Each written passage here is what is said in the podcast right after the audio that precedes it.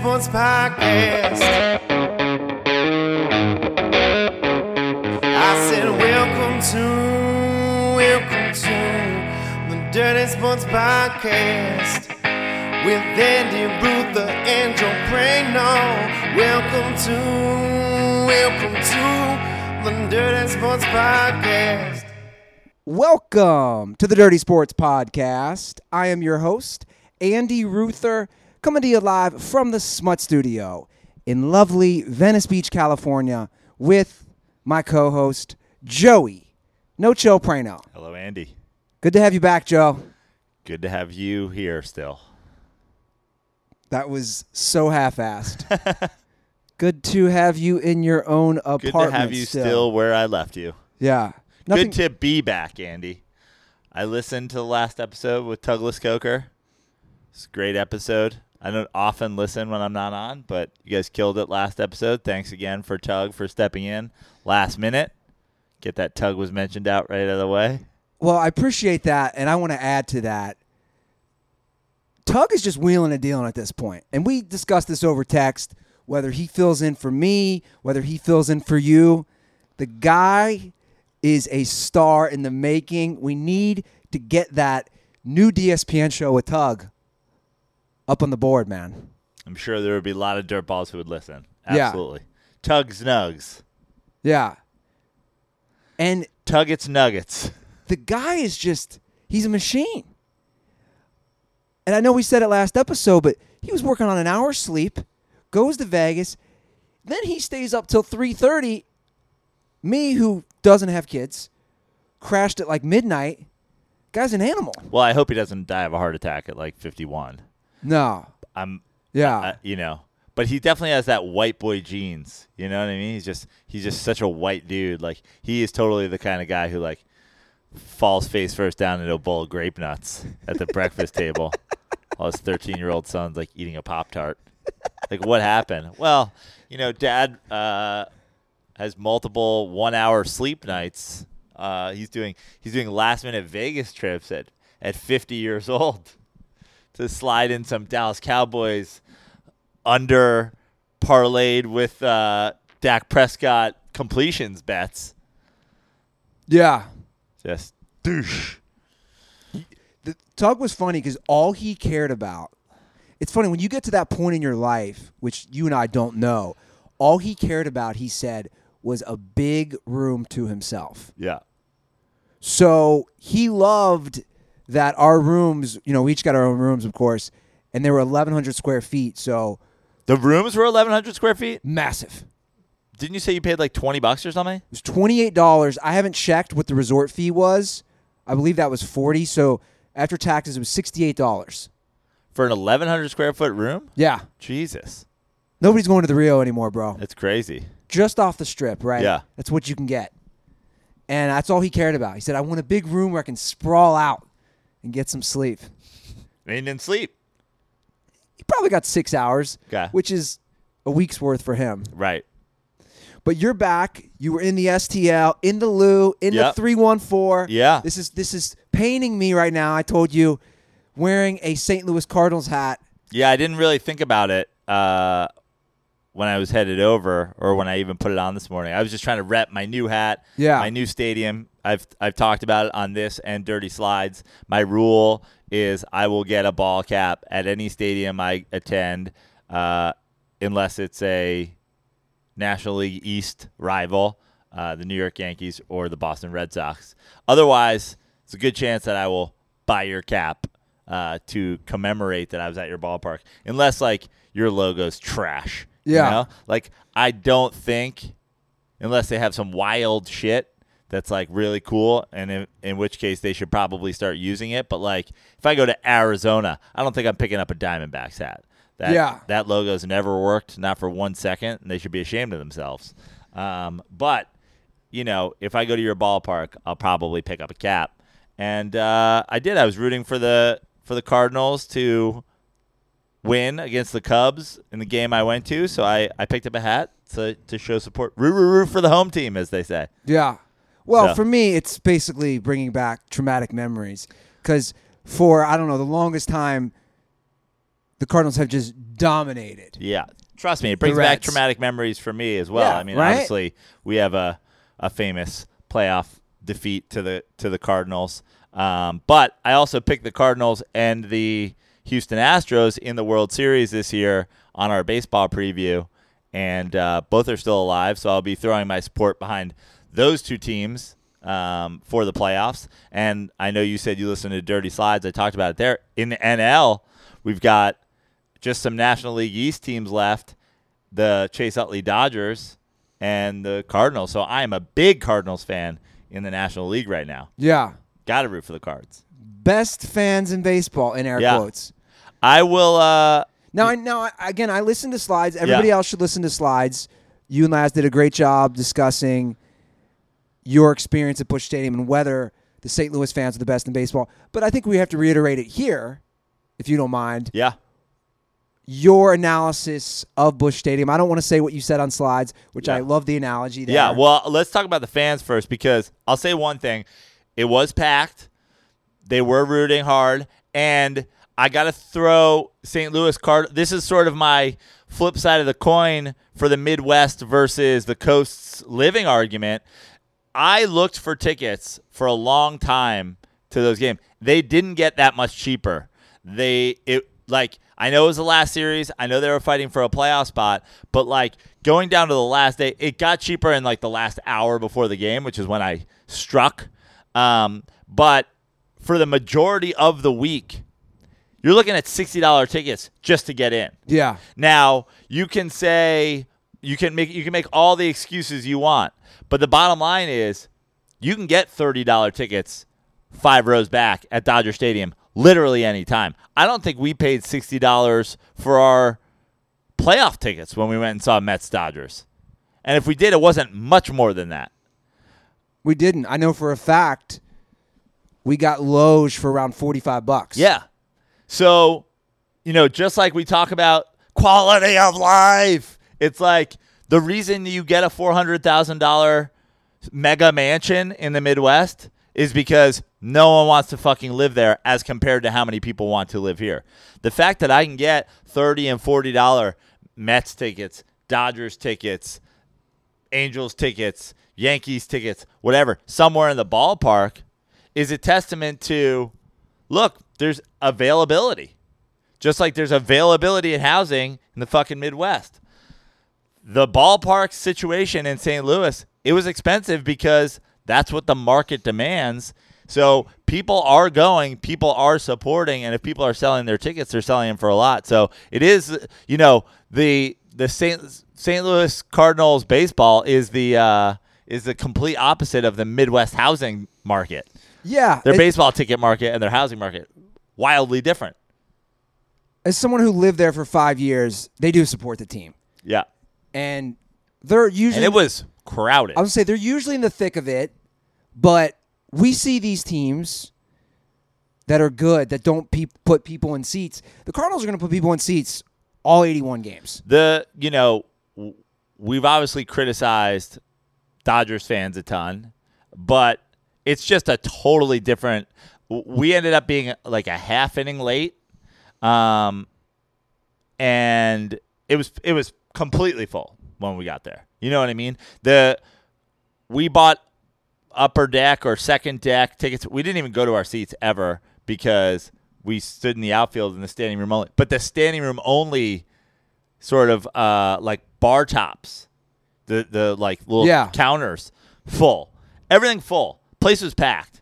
And they were there on time. They beat obviously an LA native there. Obviously I was a half inning late, but it was packed. They rooted hard. Was good. Best fans in baseball. It's just such a dumb title to give out, but they're certainly good fans. They certainly support, and I'll be rooting for them from here on out in the National League. But let's get to the stadium. What is Joe Prano's assessment of Busch Stadium? I'll preview this just like I said on Dirty Slides. We talk about a lot more things besides Busch Stadium on Dirty Slides, so I'll give you a little Joe Nug from Dirty Slides, and then you guys can go over there for our baseball preview. But what I said is here's how I described it. When I drink beer, right, Miller High Life to me is just beer. It's what beer tastes like. On the XY axis of light and dark, hoppy and not hoppy, right in the middle, in the epicenter, I just think what just if you told me something was just, hey, this is a beer, I would assume it's going to taste like Miller High Life. Hey, this is a light beer. Okay, it's going to be lighter than High Life. Hey, this is a dark beer. Hey, this is whatever. Busch Stadium, it's not new. It's not old. It's not particularly quirky. It's not like a big bowl type of Old South Stadium. It's perfectly in the middle of everything. It's not too big. It's not too small. The outfield is, one like there's a curve to the outfield wall. There's no nooks and crannies. There's a brick background behind the thing. It's the Miller High Life of ballparks. It is where you would start. I think I said on Dirty Slides, if you were creating a ballpark, I would use this as your opening. I would start there, and then I would be like, okay, we're going to tweak this, we're going to twerk that, and we're just going to do some things. It couldn't be – I liked it. I enjoyed it. There wasn't anything super special about it. Yeah. The fans obviously are great. You got the arch in the background. That's a nice, build around a natural wonder, if you will. But it's just right down the middle. It's just ballpark X, which is, in modern baseball now, obviously everybody's trying to do some things, but just because you make a new ballpark doesn't mean you improve on simple classic standards. The Marlins made a ballpark. I haven't been, but it looks like absolute fucking trash. You know what I mean? Everybody seems to agree. It's a debacle. Yeah. A lot of new ballparks have gotten it right. New Yankee Stadium has come out since new Busch. New Busch kills new Yankee Stadium, and obviously there's some classic stadiums, Wrigley, Fenway, even Dodger Stadium, that I maybe would say I prefer to Busch, but you really can't complain about it in any way. It's just it is what it is. And as someone who's seen multiple games there, I pretty much agree with you. It's very cookie cutter. They don't try too much. I think some stadiums, like you mentioned, the Marlins Park, when they tried that disaster in the outfield, it just went completely wrong. Yeah. But I think it's very your description of them, which by the way is such a diss to the city of St. Louis to use, because I'm using Miller, to use their rival beer. Yeah, I know. Native St. Louisans must be so offended to hear that. Yeah. Because they absolutely can't stand Miller products. But I think that's a good description, and it's also a good description of the Midwest. Yeah. It's eh. Yeah. I mean, and again, it's not eh. It's good. Yeah. I give it it's 6 out of 10. Yeah, 6.5, 7 out of 10. It's like that girl's really pretty. Yeah. It's not hot, but that girl's really pretty. Busch Stadium, somebody you marry. Yeah, yeah. It's not somebody you roll around with for a couple nights, have dirty sex with. It's a girl you wake up in the morning and Busch Stadium's just the girl next door. Yeah, Busch Stadium's the girl next door. Busch Stadium's just making you grape nuts in the morning. Yeah. I enjoyed it. The food was decent, but not crazy. Maybe I missed it. I did a loop around the ballpark. It didn't seem like they tried to do, hey, we're a culinary thing. They had a cool little bar area on the field level that I went to. They have that outfield. Oh, I was texting you about this. Beyond the left field wall, they have Ballpark Village, which is also known as Midwest Live, which we went to Texas Live when we went to the Rangers game, which is one building with a bunch of bars in it, and in the middle, a huge screen where you could watch all these games. It wasn't the same. It was exactly the same. Yeah. This is some company or some developer that does this, and they have great. So I had heard a lot about Ballpark Village, and was like, oh, that sounds really cool. And it is cool. When we were in Texas, it was cool. Really cool. It does lose a little bit of excitement when you go, oh, there's 10 of these. Like, are there other ones? Well, that's wild. Yeah, when you sent me videos and pictures, it's exactly the same thing as they have in Arlington. Exactly. I mean, the blueprints probably are the same. Yeah, it's got to be the same company. Yeah. No, it's 100% is. I mean, you remember we walked, there was a ground level where the screen was, and then there was bars on the top level, and we walked up stairs that, went two-way stairs, and there was the big Pudge Rodriguez thing that we got a thing in front of, and then there was an Aikman one on the other side. I mean, down to that, there's stairs with the St. Louis Cardinals legends on a big picture. Like, it's identical. And that, like I said, when we went in Texas, it was really cool. But to know that this is something that now, I don't know, Fox Sports in partnership with some architect or some developer is putting in multiple things kind of loses a little bit of its excitement. Sure. I agree. It's not as original. Well, let's segue to your team, the Mets, because we're going to talk baseball right now, and then we'll move into NFL and other news. Mickey Callaway, your manager of 2 years. Yeah. He's gone. Yep. Now, was he fired or did they part ways? He was fired. Okay. Yeah. He was fired. I have not spoken to Mickey Callaway personally, but I'm assuming that had the Mets, wanted to keep him as manager, he would have stayed on. Again, talked about this on slides, obviously, prior to the decision being made today. I'm fine with it.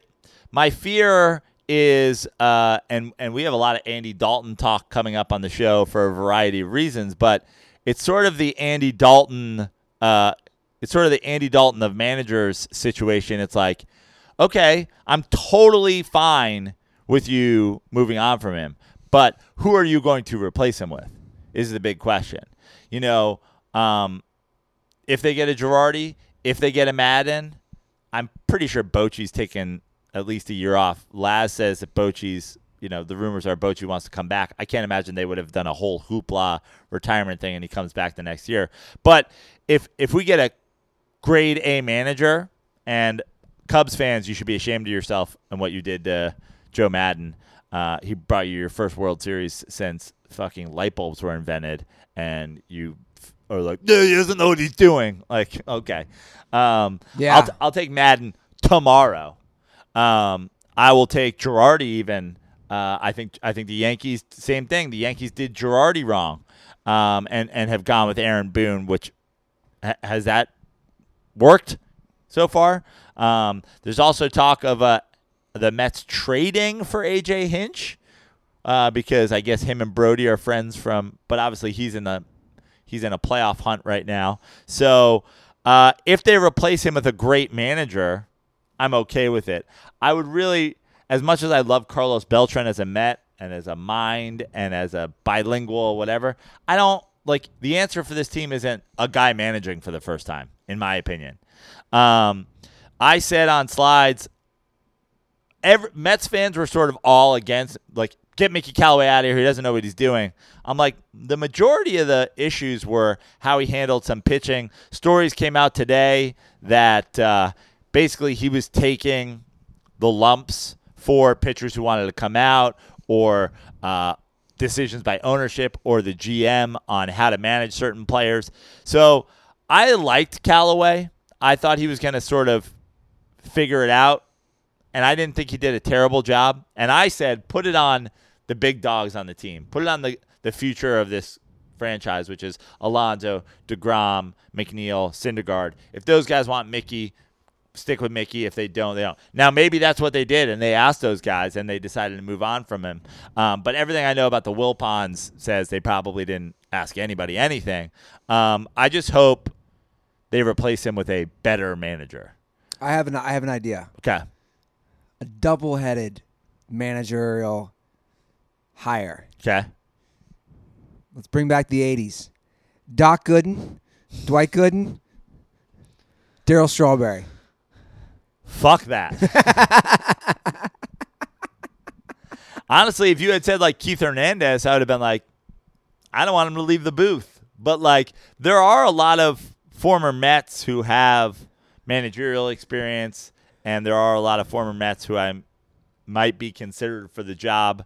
But I would like to see it go to a manager who has had success and who is ready to take a ball club that should have been in the playoffs this year and has a young core, has great pitching, you know, has the ability to build something, and also somebody who's going to hold the Wilpons' feet to the fire a little bit. I think if you bring in a Joe Girardi or a Joe Madden, they're going to be able to say, hey, guys, you need to, this is a hole and you need to address it. Yeah. Now, the flip side of that coin is a lot of these sort of old school managers do seem to not mesh well with the new school attitude of like, hey, the computer says what our move is here.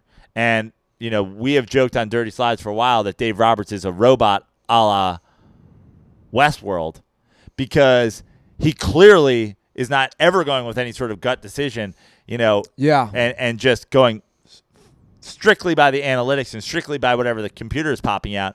And I just don't think that is the best strategy. It might work if you have the best team. Like the Dodgers could win the World Series this year for sure, but I just don't think that that's the best strategy. I think you need a manager who's confident in their own decisions. I think a Girardi would do that. I think a Madden would do that. And then you just got to give them the ability to do that. Well, that's actually a good segue discussing the analytics and the computer for something I tweeted out yesterday, now that we are in the playoffs.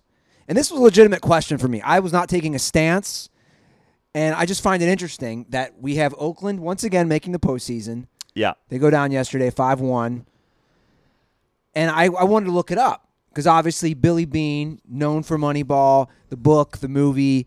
He got hired as a GM in 1998. He's now president of baseball operations with the team and actually a minority owner. But anyway, so Billy Beane's been with the team for 20-plus years. The Athletics have made the playoffs now 10 times, which is amazing. So yeah, incredible. So basically every other year since Beane got hired, they're making the playoffs. But here's the crazy part. They've only won a single playoff series of those 10 times. That's, you're saying, not including like the wild card game itself is only a couple years old. Yeah, you're saying a series. I'm talking series. Yeah, but I'm glad we reiterated that because the Nationals still have not won a playoff series. Yeah, not game, series, more than one. So they've only won a single playoff series, Prano, of those 10. So this begs the question that I ask: does this Moneyball strategy work? Because it gets you to the playoffs. And I get they are a smaller market. They don't have the financial means.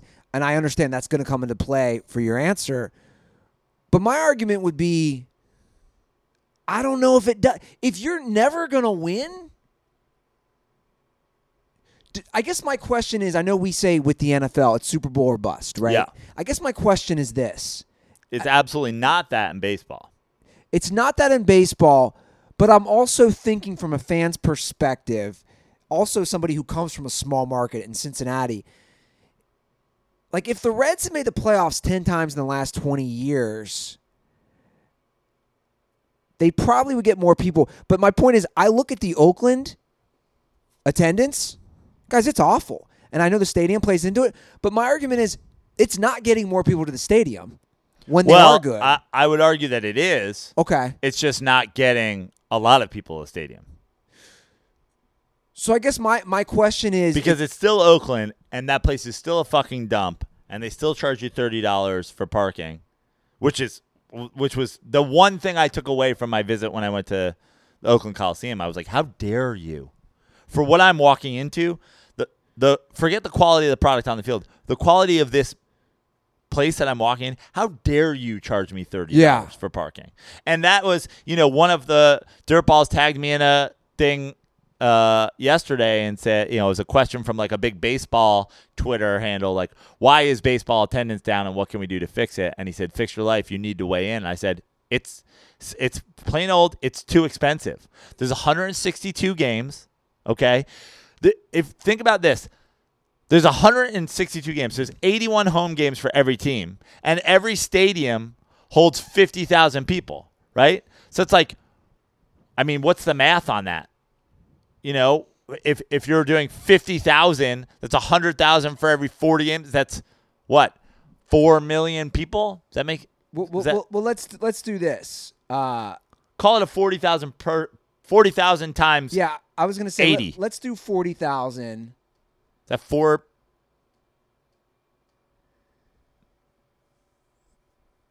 No, that doesn't. Did I do that wrong? Probably. So we're saying 40,000 people times 80. Yeah, it's 3.2 million. Yeah. Okay. So how many people live in Cincinnati? Do you know the population of Cincinnati? Like greater Cincinnati? Yeah. Probably like 1.5 million. Okay. So now, just to fill every seat in your ballpark for the season, every single person in greater Cincinnati has to go to 2 ball games. It's not that many. But it's not that many, but it's also every single person. Sure. Man, woman, elderly, child, sick person, rich, poor, whatever. So let's just agree there are non-baseball fans. There are people too broke to go. There's a million different reasons why you don't go. What population of fans in any city do you think ever attend a baseball game? 30%? Right? So if you cut that in third, now just to fill your ballpark, you need people to go to 6 ball games. 6 people. If you care about baseball, you have to go to 6 ball games a year. That's how many ball games you and I go to a year. Yeah. We fucking make our living doing sports. It needs to be cheaper. It needs to be something where you want to go 6 times a year. That's what baseball has to be. It needs to be something where you want to go to a ball game every month. That's how it has to be priced. Now, let's get away from that and get back to your original question. The Oakland A's are in a dumpster fire city, in a dumpster fire building. They basically have said for years, we're not spending the money. Now, what Billy Beane and Moneyball and all the people that he's brought in underneath him and the computer analytics and Paul DePodesta and blah, blah, blah. Everybody's read the book. Everybody's seen the thing. What they all did is they tried to figure out a way to succeed within the constraints that they were given, which is how do we win if this is our situation? Yeah. And they have done a tremendous job doing that because they've gotten to the playoffs half of the season since he started in a city that should honestly never go, or every once in a while go. So he's actually like been infinitely more successful than he should have been. Now, the other proof that Moneyball works is that other teams, this is the Mike D'Antoni offense situation, other teams have taken it, tweaked it, used it with money that they have, and been successful. The Red Sox used the Moneyball strategy to win the World Series. They just went, we're going to take all of the things that you're using, but we're not going to be constrained by, we don't have enough money to sign this guy or this guy or this guy. So in the offseason, we're also just going to sign Chris Sale and sign J.D. Martinez and sign big free agents and bullpen guys and whatever to help. But the strategy of how you're building a ball club, we're still going to use the basis of. And if you look at the Houston Astros, who, you know, are the most dominant team in baseball for the last 5 years, guys who work at bats, guys who value on-base percentage, they don't have – they're not the Yankees or the Twins or these teams that are hitting 1 million home runs. Now, don't get me wrong, the Astros still hit a bunch of home runs. But they're also in a ballpark that's conducive to that. Like, Alex Bregman isn't necessarily your atypical power guy, you know? They have used the same strategy, but they've also gone, we're going to go out and we're going to trade for Verlander at the deadline. We're going to trade for, you know, whoever, all these guys that are fucking, you know, trading. Zach Greinke. We're going to go out and we're going to do that. The A's have never been able to do that. And will never be able to do that. So that's all on ownership at the end of the day. 100%. And the fact that, and you know, the ownership, the city, and the situation, the ballpark. Like, get a new ballpark. Get a new fucking fan. Like, make people want to go to the ballpark. 6 times a year. So you have money to spend, so you can add free agents. It's like, you know, the A's are always bargain shopping. My Mets team does the same thing because the owners are thieves and criminals in the number one market in the United States. They still act like a small market team, and the Mets budget buy all the time. All the time.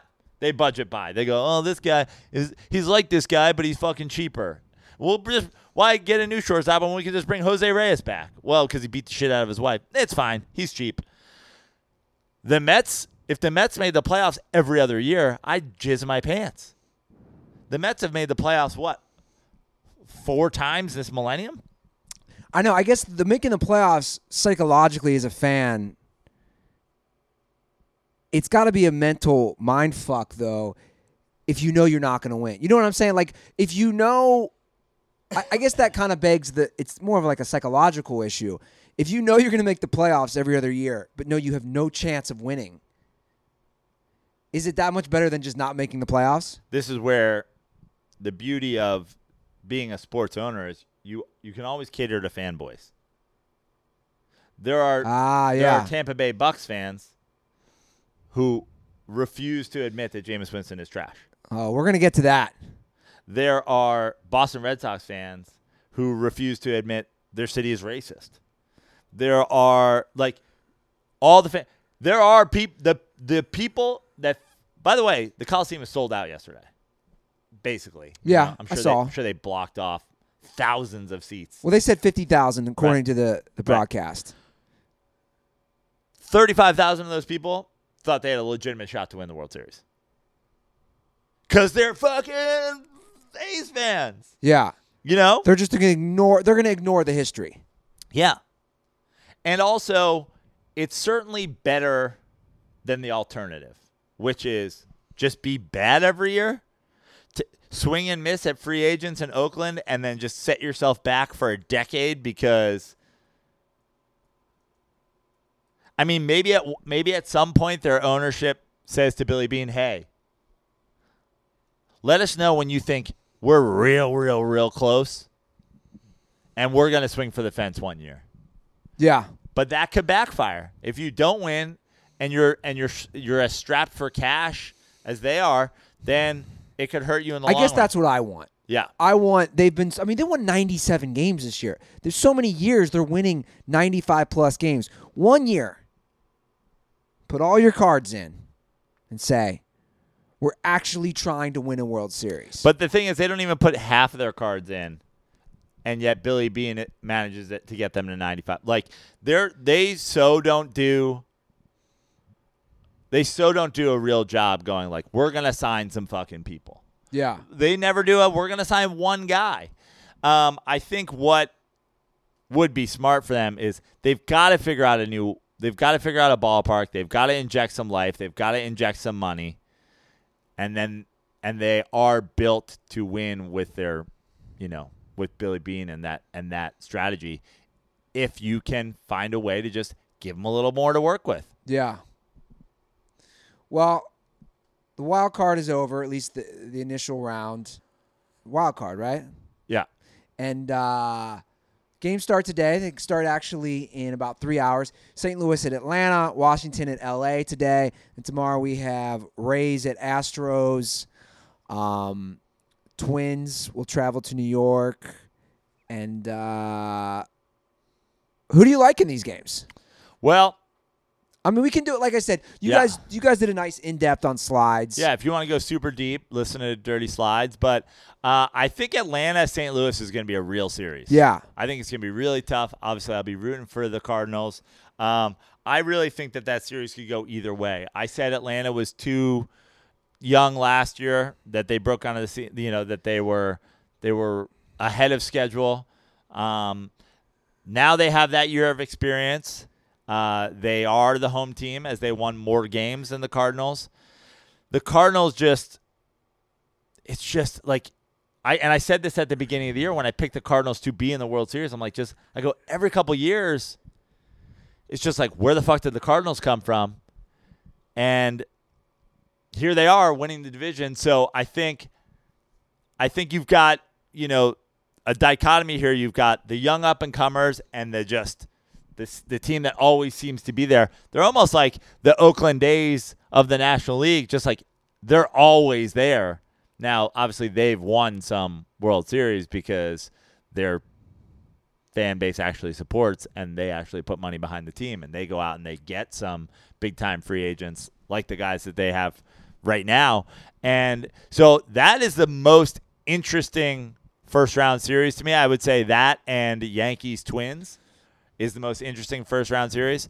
I think Dodgers, Washington, these 5-game series, I mean, you win one game, it's a series. Yeah. You know what I mean? So I think that maybe besides Houston, Tampa Bay, especially with Verlander, Greinke, could be a tough go for Tampa Bay. But I think everything's going to be interesting. But I honestly can't pick a winner in St. Louis, Atlanta. I will be rooting for St. Louis. I think the Dodgers win. I think that'll be, you know, a decent series. I think Houston pretty much rolls. And then Yankees, Minnesota is going to be really interesting as well. Obviously, I'll be rooting even harder for Minnesota than I am the Cardinals because fuck the Yankees. But that'll be interesting because three of those games, if they play five, will be played in Yankee Stadium. Very similar sort of approaches, you know, a lot of home runs being hit throughout the regular season from Twins, Yankees. So does that stay true in the postseason? Is this going to be a mash off, or as tends to happen in playoff baseball, the pitching gets a little tighter. You know, you play a little bit more small ball. Honestly, I could see the Yankees and Minnesota just not blinking and just being like, you know, stick with what got you here and just, you know, blooping a bomb and hoping for 2-3-run homers, trading 2- and 3-run homers the whole game. So that'll be interesting, especially Yankee Stadium's fucking small. Minnesota got 5 guys who hit 30 home runs this year. Both teams went back and forth on, like, the home run record. Well, here's something interesting as we look at the screen for the upcoming schedule. We talk about fan bases. Look at the disparity as far as ticket prices. Yeah. For all the other teams and then Atlanta. I feel like Atlanta always gets this. I've always been critical of them. They get this, like, excuse, or people don't say enough. Tickets for the Braves playoff game are going as low as $13, where if you look at all the other tickets, 35 and up. So I'm saying that's a huge disparity.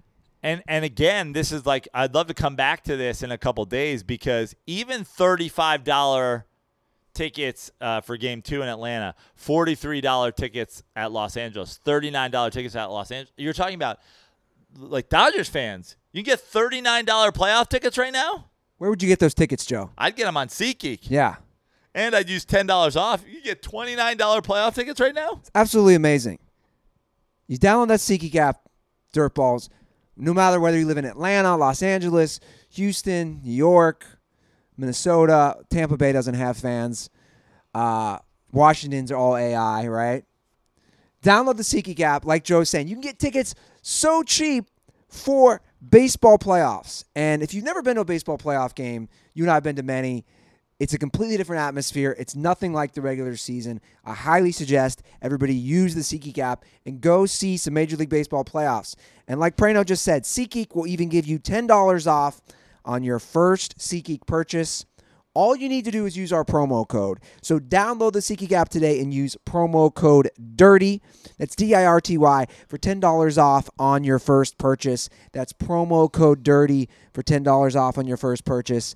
And, tweet it, SeatGeek. Yeah. Tweet at us. Let us know if you use a promo code for any of these baseball playoffs or any event. I will send you 2 koozies in the mail.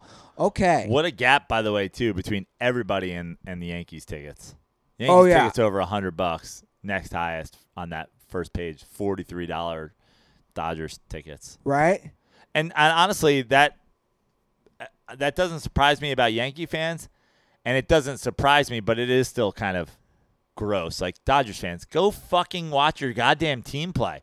Like, if you're the kind of person that says, like, argues the LA's not a bad sports town thing, like, fuck you. This is goddamn proof. It's 2.5 times the price to go see a Yankee game tonight than it is to go see the Dodgers game tonight. Yeah, the two biggest markets. And by the way, the Dodgers, you're not splitting your city. Yeah. You could say Anaheim, but that's a whole different... That's a different county. Yeah. That's as far away from here as, you know, well, it's halfway to Philadelphia if you're in New York. Yeah. Well, they'll be struggling tonight big time for that game because that Nationals-Dodgers game starts at 5:37. Yeah. But there's traffic. There's traffic. Yeah. The thing is, if you're going to a 5:30 Dodgers game and you work, like... You got to leave work early, bro. Yeah. You're already leaving work early. Just leave earlier. There's going to be, mark my words, there's going to be nobody there at first pitch. There will be no one there the first 2 innings. Everybody's going to use the traffic excuse, which I hate because every major city has big traffic. Okay, moving right along. We got some non NFL news, and then we're going to get to our Week 5 picks. And we're going to do a full breakdown of your boy, Jamarcus Russell, because... Jamarcus Winston. Yeah. I'm sorry. Because the Jameis Winston stands are coming out the woodworks, and oh my goodness, I can't wait to talk about that. But before we do that, I want to talk about another beef that's happening. Shaquille O'Neal versus your boy, Dame Lillard, a NBA rap beef. I'm loving this. Yeah, I'm loving it too. And by the way, both these guys are my boy. I love Shaq. I do love Damian Lillard as well. I'm wondering if Damian Lillard offered Shaq some dough to get into a rap feud with him so that he could move more of his album. Because why are these guys beefing? Like, what's the beef? So basically, Lillard said he was the best NBA rapper in the game. Yeah, which I agree with. And took like a diss at Shaq. Yeah. And then Shaq dropped Shaq put out fucking, you know, a Foosh Nickens fucking album. And like when's the last time Shaq dropped an album? Like, this is like, I mean, obviously Damian Lillard's better. But hold on. Shaq responds to that with a diss track. And I will say, I thought it was great. I thought it was great, too, but I thought Lillard's diss track was better.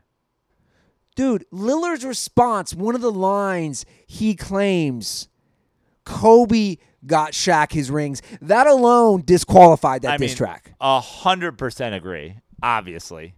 But I'm just saying from the rap standpoint, and I just thought his was a better diss track. And also... Besides that line, he gets some good digs in at Shaq. Shaq's was good for a guy coming out of retirement to throw a diss at Dame Lillard, but I didn't think it like. I mean, you're talking about flow. Like, I don't even think it's close. Damian Lillard is a better rapper than Shaq. Yeah, from just a musical sense. Yeah, this is all in good fun, right? That was my question. Is this a fake beef? I'd assume yes. Who do you think won this beef off? I think lyrically, people are giving the nod to Shaq. It's funny because... I didn't think that at all when I first listened, but I did see a lot of people say that. That's what I'm saying. The consensus from social media. But that doesn't mean it's right because social media is a bunch of idiots. But this is what I find interesting, Prano. We battle with Kobe stands all the time. I mean, I am now entrenched. I have taken that baton, I almost want to say, from you. And I've gone full... You've gone full Charlie. It's Always Sunny in Philadelphia. Like, I have. You get strings on the wall. To the point, we are about to release sometime in the next few weeks a YouTube video. A Kobe diss track. A full Kobe diss YouTube video. This is no exaggeration. I have spent hours, adding up statistical evidence that shows Kobe Bryant is not top 15 all time. It's all factual. I'm not even going to bring up stuff outside of the actual NBA playing on the court. But anyway, this is what I find interesting. This is why I'm bringing that up. We've seen how everyone wants to somehow say they both got each other rings. But now when it comes to dissing, when Dame says that Kobe got his rings, suddenly now everybody's saying, well, Shaq got him those rings, so you're wrong. So Shaq wins. Right. Listen, if the argument is Shaq wins because Dame Lillard disqualifies himself by even bringing up Kobe, I'm okay with that. Okay. If you want to say you're disqualified, it goes to Shaq. Like, you can't just make shit up in a diss track. But, like, people do all the time, right? Like, every diss track in history has had some fucking made-up bullshit, some whatever. So if that's where we're going, Dame Lillard disqualified for that line, I'm okay with it. Overall, when I listened to the two things as a whole, I was like, I think Dame won. But, hey, I'm fine with disqualifying because nothing offends me more. You might be trying to take the baton, but I'm going to fucking take it. I'm going to hold on to it pretty tightly because I am the original Kobe truther. I was Kobe truthing when fucking the guy was still playing, and people were like, Kobe, Kobe, Kobe. I'm like, no, how dare you? I will give Joe this. I am the original. He is. Joe has been a Kobe truther since we started the show in 2014. I'm the Leonardo da Vinci of Kobe truthers. I have, like, sketch drawings. I have, like, pencil drawings of his overratedness. I mean, I used to defend Kobe versus LeBron. Yeah. You can go back. Wild when you do a deep dive, how overrated he truly is. In fact, you know, again, we're not going to fully do this. Maybe we've already said the most overrated player.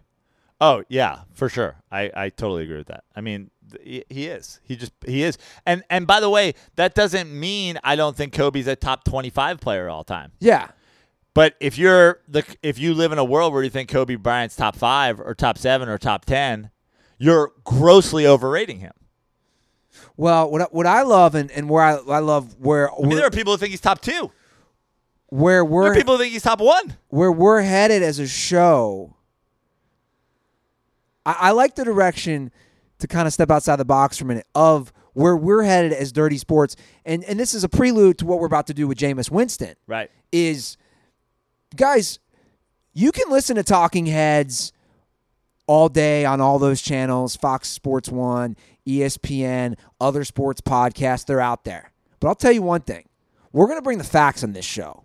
And if you don't like it, you're a flat earther. And to reiterate, you're just going to get blocked. And the amazing thing is, too, and I take great offense to it, but, you know, a lot of people go, oh, it's not all stats. Stats, you know, stat nerds. Like, no one in the history of my life that I've talked sports with over the years has ever accused me of being a stat nerd. I'm not a fucking stat guy. I am an eye test guy, and the best thing ever is that I would say 95% of the time, my eye test hot take, when I actually look at the statistical analysis, I'm completely proven right. I believed Kobe Bryant was a ball hog, hated by his teammates, that was inefficient, that played a terrible style, that ran Shaq out of town, that never won a playoff series without a dominant big man. This is just what I knew about Kobe Bryant. Now, when you go and you back that up statistically and you go, well, yeah, he's not very efficient. He's, you know, never been a top 5 player in VORP. He's not a top 20 player in, you know, PR. He's not all this stuff. Like, that just justifies what I saw. I said, by the way, I loved your boy Russell Wilson when he first started playing. And then as the years went by and those teams weren't as dominant with the defense, I started saying, Russ is getting sacked a lot. What is the problem with this guy? And then I was like, just seems like he holds on to the ball too long. And then you look at it and you go to the statistical analysis. He's not getting the ball out at nearly the speed until this year. This year is. Yeah, at nearly the speed of other great quarterbacks. He's getting sacked way higher a percentage time than other quarterbacks. There's just stats that back up what I saw. And we're about to do that with Jameis Winston.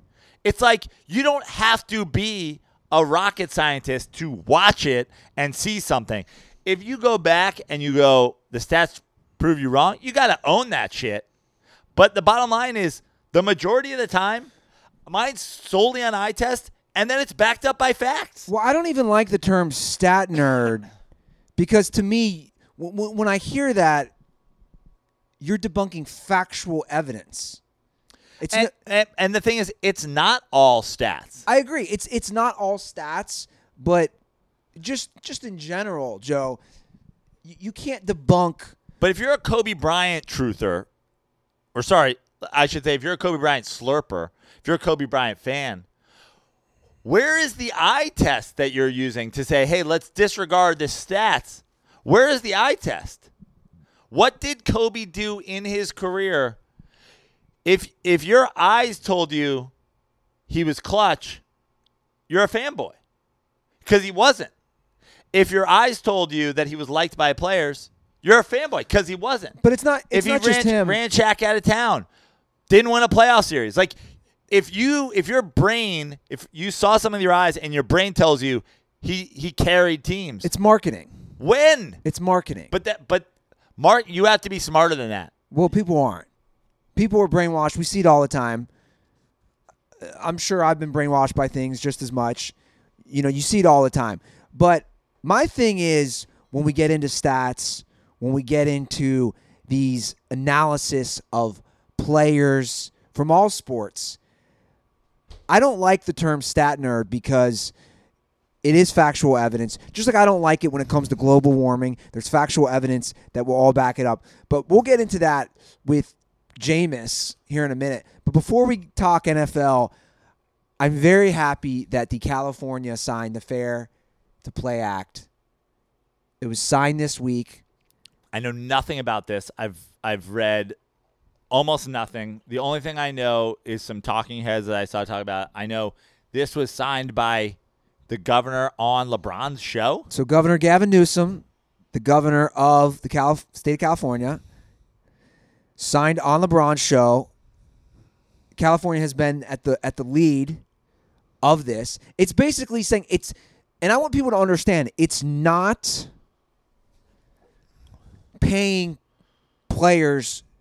It's not a club sport. It's not paying. It's not, athletes aren't getting paid to go play for USC or UCLA. Right. All it's saying is athletes are allowed to be compensated for if their image and likeness is used in video games, jerseys, marketing purposes for school. All it's saying is that athletes now can be compensated for that. So I love it because it's going to change everything. Now, this doesn't come into effect till 2023. So basically, it gives the NCAA 4 years to solve it, fix it, come up with their own thing. So all it's saying is the EA Sports or Nike or whoever, if they're selling 1 million Lonzo Ball jerseys down here in Westwood at UCLA when Lonzo Ball is playing for them, and it's got the Nike swoosh or Adidas, whoever, I don't know who, is the sponsorship for UCLA's basketball team, they're just saying he can get a cut. And he can also negotiate with agents to get a cut. So now here's my question, and maybe this is stuff that has not been solved yet, but let's just take, for example, Notre Dame football. Right? Okay. I know they're not in California, but obviously this is something that, you know, it starts in California, but this is leading towards some sort of thing where it's going to, other states are going to pass things or whatever. If you have a number 3 Notre Dame jersey that doesn't have a name on the back because Notre Dame doesn't put names on the back, that's the jersey that they essentially give to the guy forever, you know, since Joe Montana. Joe Montana's jersey. When Ron Paulus, who fucking Was Rick Meyer three? Rick Meyer was three. And when Paulus came in and they were like, he's going to win 5 Heismans, they gave him 3. And you know, they've given receivers since that 3. Like, if you're the guy, you get 3. How do you determine that's whose jersey you're selling? Well, the guy who's on the team now, or did I just buy a fucking Joe Montana jersey? Well, that's different when there's no name. Right. I couldn't answer that. Now is, but I guess that's the thing, is like the loophole now. UCLA goes with no names on their jersey, and everybody who wears fucking, they just start giving the best player ever fucking 13 and giving a middle finger to fucking the O'Bannon brothers. I mean, that's an interesting question. I don't know how the universities are going to play it, but here's what's interesting also. It's not just California. I read into this a lot. All these states now are introducing similar legislation, and here's what's interesting. This has basically been universally supported on both Republicans and Democrats. That's what's so crazy. This isn't going anywhere. This is not a one-sided political party issue. In the state of California, it passed the Senate 31-5, and in the Assembly 73-0. So basically they're saying, the Republicans are all about the free market and capitalism, which is what this is. The Democrats are all about don't take advantage of, a disenfranchised group, which a lot of times is a minority player that came from, a rough upbringing. So this is what's interesting, Prano, and it's everything I read. They're like, you now have both sides of the political aisle introducing and agreeing on this. The NCAA is, for lack of a better term, fucked. Well, that's what I was going to say. Like I said, and I appreciate you, giving me all the details, all the Andy Nugs, if you will, but you know what it would be. To my name back from that would be Rug Nugs. Yeah, it'd be a Rug Nug. Rug Nugs. I just fucking picture your brother sitting on top of you, fucking grinding your face into the fucking carpet. Go on, Rug Nugs. The amount of times that actually happened was a lot.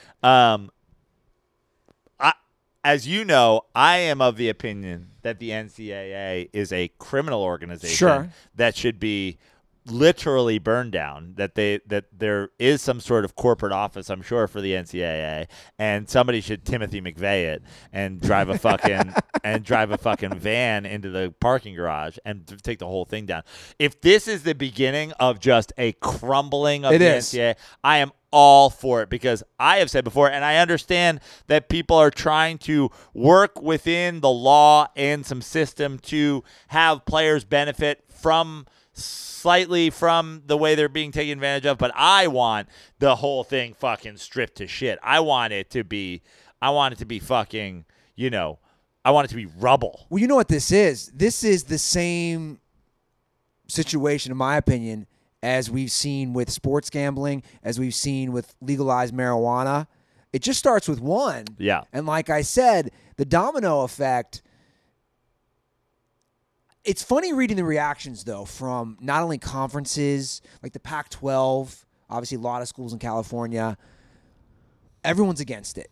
All the university presidents. Oh, of course, because they're fucking scumbags. And it's so funny because they're saying, well, what's going to happen? These universities are 100% against it. And then are we going to have an issue where are people going to be leaving the NCAA? I love it. Again, it's not happening overnight. This bill doesn't go into effect for 4 years. Though. It's a great start. It's a great start. Fuck the NCAA.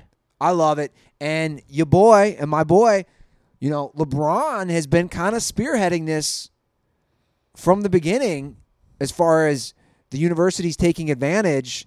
And I'm gonna watch The Shop, because he had Ed O'Bannon on with Governor Newsom and all these other people that were on the show to talk about it. Basically, they kind of know once this went into effect by being signed, beginning of the end. Yeah. And I mean, it is a little bit ridiculous that this thing would get signed on The Shop, but at the same time, like, LeBron is bigger than sports. Yeah. He is, and obviously it's the person he's always compared to, Michael Jordan. Michael Jordan was bigger than basketball too. Michael Jordan, obviously was marketed to be a worldwide face. LeBron marketed as well, obviously, by a lot of people, but has also taken the reins himself to start schools. And, you know, he skipped college. So who better to, you know, be a stand for this than somebody who goes, why would I ever go to college and let people take advantage of me? Yeah. It is a little ridiculous that it happened on a TV show, but, like, that's also just 2019. Sure. No, I agree. It's completely absurd that it all went down, but it also... But also, you know, what standard are we holding the governor of California to? I mean, Arnold Schwarzenegger used to be the governor of California. Well, and by the way, I love Arnold Schwarzenegger, but like... But not just that. It also makes a bigger point, though. Him signing it... How much better would it have been if it had been Arnold still? And he was the one. He's like, LeBron, we're going to take down the NCAA. Just like we took down the robots in Terminator. The bridge to the NCAA is out.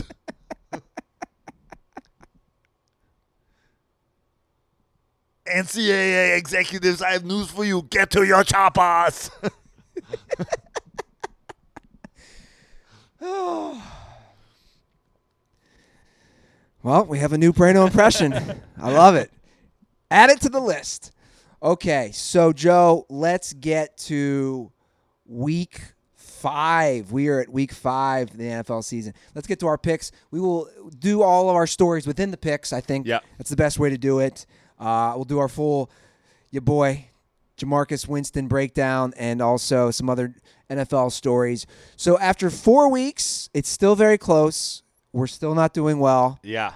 This is the week I'm turning around. I don't know about you. I hold a slim. Two-game lead on you for the L-Chain bet. By the way, I want to say something before we get into this. I get the Ruther curse is real. I'm not going to deny that. But, guys, Joe and I have also split over 4 years picks. So I'm not getting everything wrong. I just want to say we're even on NFL picks. Well, yeah, I mean, but these picks, the Ruther curse really comes in where you're like, this is happening. True. You're just picking games here. True. Okay, fair enough. I can't zoom in, so I hope you can see this. Yes, I can. I have my glasses on. Okay, so we will start with a great Thursday night game. And I want to add before we get to the game, I think NFL players should get additional bonus money every Thursday night game. I think that should be written in the future NFL players agreement with the union and the league.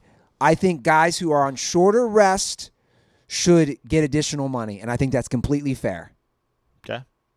Just my idea that I had, because a lot of guys complain. I know Todd Gurley was very vocal again this week about such short rest, especially going to a division rival like this. I think NFL players should get extra money. I think that's a fair compromise with the NFL. You want to continue Thursday night games? Fine.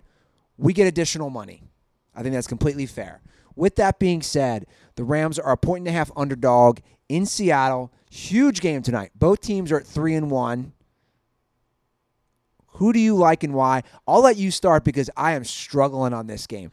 Well, I wasn't here for last episode. You and Tug did a great breakdown of the disaster that was Jared Goff.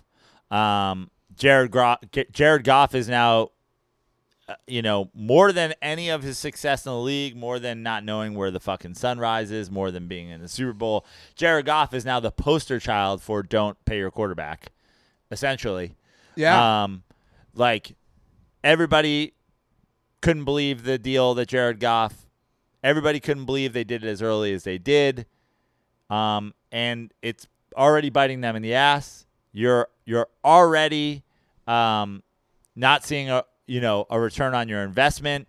You're already seeing how this could cripple you long term. And, you know, you and Tug talked about Goff and about Gurley separately, Gurley's injury, and you think he's done. Goff struggles.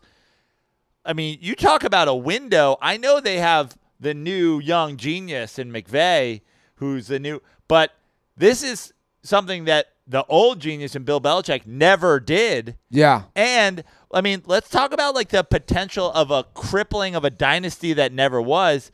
You paid two players huge money, one who's potentially never going to be the same player, and one who's never going to become the player you thought he was going to become. They might have undid themselves before they even really got started. I agree. I mean, I do love Sean McVay, and I think he's a great coach, but is a Super Bowl appearance. I think there's just as good a chance that they never make the Super Bowl again with Goff as they win the Super Bowl with Goff. I agree. I think the window is very small. Those are two crippling contracts at this point. They move into a new stadium next year, which will help. That'll definitely help. This was obviously, there's only so much money to go around. Yeah, salary cap, and they've paid a lot of guys too. It's not just them. They've paid Brandon Cooks. They've paid people a lot of money. Has your boy Cooper Kupp gotten paid? Not yet. It's like that's a guy. Dude, if I was the Rams, I'd be sadder to the idea that Kupp was going to leave than Goff was going to leave. Yeah, I like Kupp a lot. So with that being said, man, the Seahawks are 1.5 favorites. They're not lighting anybody up either, but they've won 3 games in the most Seahawks way. I think that this is a close game. I think it's a close game, and I think it's a reaction line to the terrible game that the Rams had and the very, very solid game that the Seahawks played against the Cardinals. The reason I feel like I'm turning around this week, and by the way, I went 0-3. It was a nightmare on my Instagram picks this week. Came back down to earth. Luckily, we're still up money thanks to some money line picks, but nightmare week. So this is my bounce back week, and it starts here. I think the Rams win the game outright in Seattle. I just think that, and by the way, I'm not a guy who refuses to give credit where credit's due. Russ has been way better in terms of getting the ball out this year. Way better. Like, if it seems like they finally were like, hey, we're serious about this thing. You got to get rid of the ball. And he has. But he's always struggled against the Rams. And I think, like, if the Rams had lost a close game last week to Tampa Bay, I'd be less confident in the Rams this week than I would the way that they played. I think they just need a bounce back from a piss-poor situation, and I think they get it.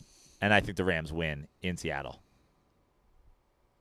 They've had success under... And one last thing, the Goff, no changing the play, like, that actually... That's one thing that when you're playing in a stadium like Seattle where it's going to be loud as fuck and all that, it's like that will be a little bit help because they're not going to be making line calls. Yeah. Well, McVay's had great success in Seattle as a Rams coach. They're going to be prepared. He's too good of a coach. So will the Seahawks. They have a great coach. This one's tough for me because Goff left such a bad taste in my mouth. I completely agree with you. I feel like watching that performance, it wasn't just in my apartment, watching that performance on a massive screen in the Wynn Casino. It was bad. Made it even worse for me. I'm really struggling to take the Rams in this game. But you're right. You don't want to overcorrect with the spread, and as far as it's just one game. However, I don't think Russell Wilson's going to have a great game. This isn't even about him. I don't think he's going to have a phenomenal game. This, to me, is more about the Rams' offense, and their defense played bad last week, too. It's about Jared Goff not playing well. It's about Todd Gurley playing on one leg. I'm going to go with the home team for that reason. I'm going to go to Seattle. I'm going to go with the Hawks to win and cover. And if that happens, I think you can officially hit the panic mode for this season, even though the Rams would be 3-2. I don't know, man. I struggle with Goff right now. He's not just – the important thing, if you watch these games and if you break down these games – he's missing wide open receivers. He's not just turning the ball over. Like Tug said, the great Tug Nug. He's now fumbled 10 straight games. Yeah. Baby hands. Not a good recipe for winning. No. Okay, on a game that we all know is going to – we all know the outcome of the next game, I should say. Patriots are 15.5-point favorites in Washington against – the Redskins. The Redskins and Dwayne Haskins. Is Dwayne Haskins starting? I don't know. It's a good question. Does it matter? Last I had heard, they had not announced his start. As of yesterday, they had not – yesterday being Wednesday. They had not announced their starting quarterback for this game. And they had not announced would it be Keenum, Haskins, or Colt McCoy. So 3 potential starters. That alone, and the fact that the Giants beat the Redskins last week by 24 points, and the Redskins managed to score 3 points against the New York Giants, came into the game with the 31st ranked defense in football. I don't think the spread 155. I don't think the spread's high enough, Andy. I'm going with the Patriots to win by 156 or more. Okay, so we agree. We're both going to go with the New England Patriots this game. And it's a period. That's 15.5. Yeah, sorry about that. 15.5. Still taking the Patriots. On a side note, too, as we go over these games, Tug and I have been critical of the NFL this, and Tug texted me this morning to alert me before we went live. Another just disastrous scheduling problem with the NFL. They have 10. Oh, I know all about it. 10 early games, 2 late games. One starts at fucking 1:10, one at or 1:25. Horrific. So the NFL's put 10 games at either 1 p.m. or 10 a.m. West Coast time. It's their way of forcing you to watch Dallas, Green Bay, the whole country must watch. But this is what I don't get for the NFL. I have the NFL Sunday ticket, right? The whole reason I have the Sunday ticket is I can watch basically all the games. Yeah. Now you can only watch Dallas at Green Bay. No, but my point is I have 2 TVs, and then I can split 4 games. They offer that. So at any given moment, I can watch 6 games. I would have thought going into the season, I can watch 6 games at once. That should cover me. There's still 4 games I can't watch. Yeah. So they're not giving a big FU to people like me. They're not worried about... So basically what they're doing is you're looking at it the wrong way. They're not at all concerned. They're going, yeah, you got the Sunday ticket, but you're going to watch. You're a guy who's got 5, 6 screens. But the average American is going to tune in the morning to the game that they want to watch. We're going to go full local markets. Giants fans are going to watch the Giants game. Redskins fans are going to watch the Redskins game. Bengals fans are going to watch the Bengals. But every single person in America is going to watch Cowboys and fucking Packers. Yeah, but Joe, I get that, but they have to because no, I see what you're saying. Because I was thinking that was the Sunday night game. Okay, right? It's not. That's essentially what they did. Is they made a third primetime slot where everybody's watching one game, and they're gonna sell the shit out of that advertising. Yeah, they're gonna be like, it's gonna be the only game on, guys. Yeah, because nobody's watching Broncos-Chargers. Yeah. Okay, the Jags travel to Carolina. The Panthers are 3.5-point favorites.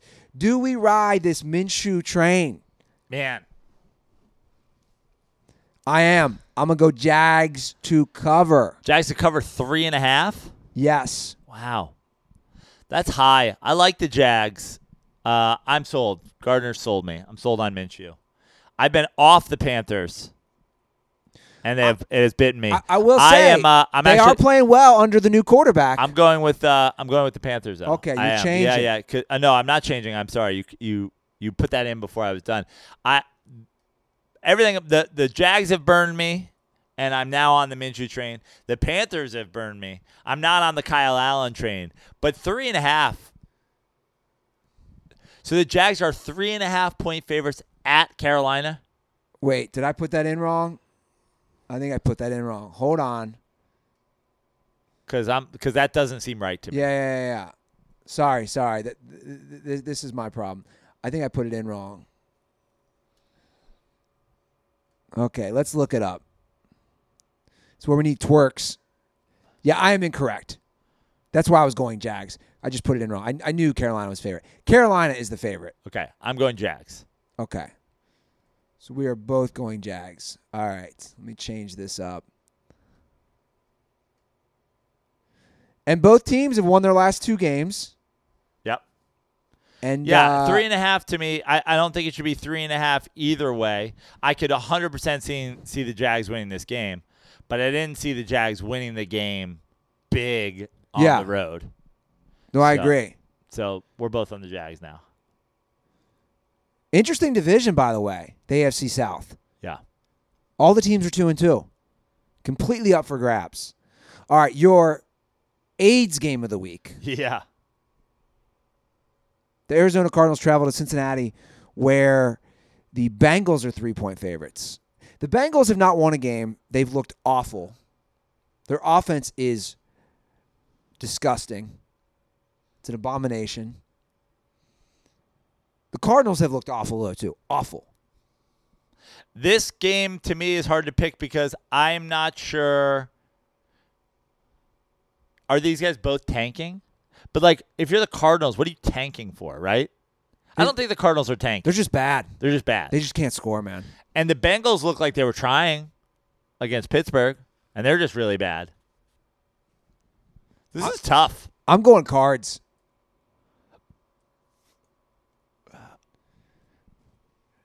I think I'm being influenced, though, by my hatred for the Cincinnati Bengals and the Mike Brown family. I'm going to regret this pick. I already know. I'm going Bengals. Yeah. You sent me a great article, and I normally go to the site. I had not gone yet today, from The Ringer about Andy Dalton. But more importantly, it wasn't just about Andy Dalton. It was about kind of a great way to judge an NFL quarterback within your team and within a system. Right. And the surroundings. And, you know, no place in sports, I think, is the statement like there's more to it than this, the stats true than at quarterback. You know, we're obviously the next game after the next game's Falcons Texans on our list, but after that Bucks Saints. And we're gonna do this Jamarcus Winston thing once and for all. But when people go, you guys are just stats nerds, like I don't think that's actually more true anywhere than evaluating quarterbacks. I think if you look at baseball, really for the most part, a baseball player's slash line will tell you everything you need to know about a baseball player. Yeah, like there really isn't, like if you're a Derek Jeter guy, like the leadership, like.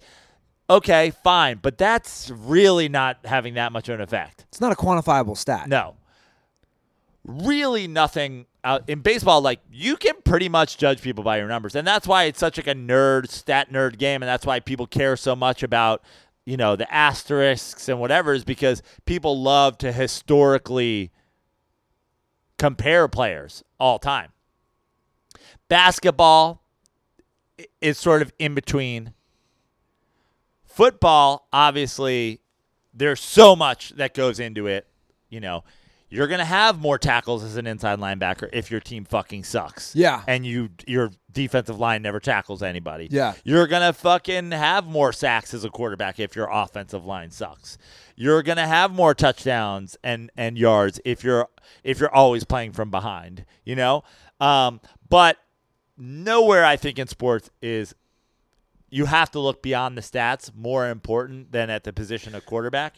And this is great because we were just talking about the article about Andy Dalton, how great Andy Dalton's stats have looked.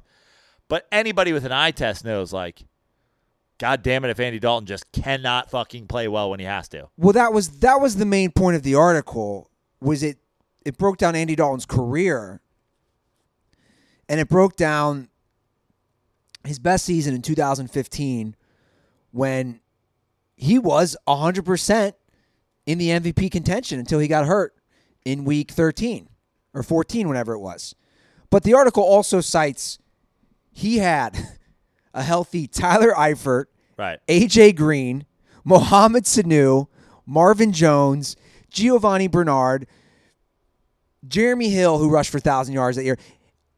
The second-rated offensive line. It was like this was the best athletic offense in the NFL. They started the season 8-0. But what I loved about that was saying he was having such great stats, but it still said he was still awful when he had pressure. Yeah. his whole career. He's still awful in primetime games. He's still never won a playoff game.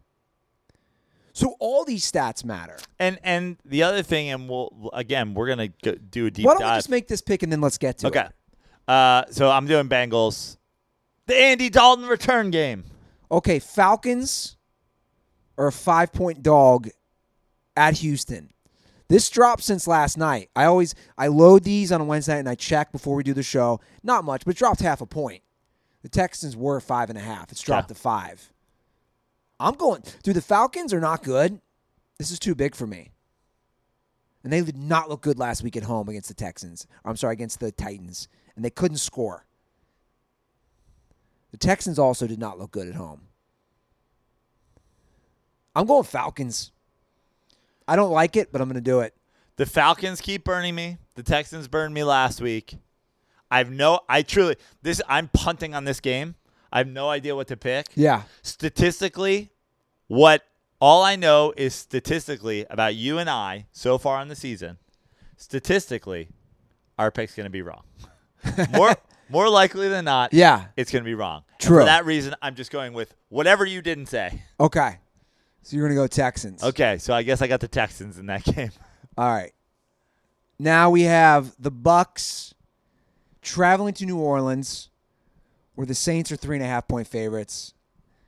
I feel it's only appropriate because we're going to do this full breakdown of Jameis Winston. I feel it's only appropriate to pick against him from my vantage point. And the Saints D plays so much better at home. Yeah.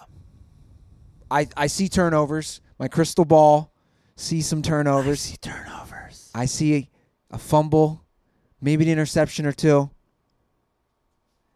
And I see a Saints defense that comes ready to play. This isn't about Teddy Bridgewater. This is about the Saints defense. I'm going to go with the Saints. I'm also going with the Saints. I actually think this will be a close game, and I could see it coming down to a field goal. And I think the fact that it's at 3.5 instead of 3 is saying something.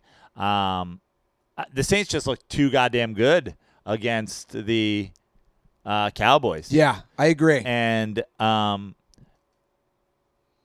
Jamarcus played great against the Rams. Jamarcus also tried to give that game away down the stretch. And I actually, I could see this game going either way, but that doesn't have any effect whatsoever on what I think about Jameis Winston.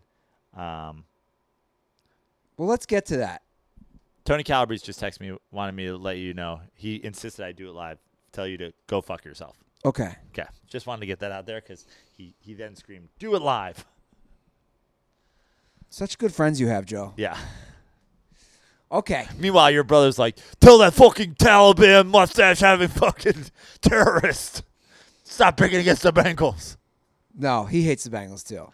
There is a Ruther family unity, hatred for the Cincinnati Bengals. Let's get to it. You and I both received, or I don't know if you received, I was getting DMs personally. Well, it starts with me with Jameis one of one. A man on Twitter who, surprise, I mean, this is legendary. The fake Twitter handle. There are now people who are anonymously writing books. A guy with Did he really write a book? Yeah. A guy with a frog meme, like the frog, the crying frog in a Tampa Bay helmet is now an author of a book. A man wrote a book. You have to pull it up, Andy. You have to pull it up on Twitter. Okay. It's Jameis one of one. You got to see it. I'll just go to I know it's going to be on, because were you responding under Dirty Sports? I'm sure, right? His at name is Jameis one of one. But I want to see the exchange. Yeah. Was that under Dirty Sports or your personal? It was under my personal, but also Dirty Sports was tagged in it. So. Okay.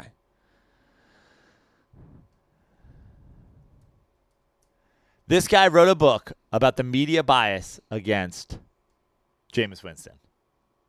That Jameis Winston is a Hall of Fame quarterback, and that only due to some bias This is unbelievable. Has Jameis Winston not gotten the credit he deserves as a starter in the NFL? I mean, you can't make this up. What is the title of the book, Andy? Jameis Winston Derangement Syndrome. Jameis Winston Derangement Syndrome.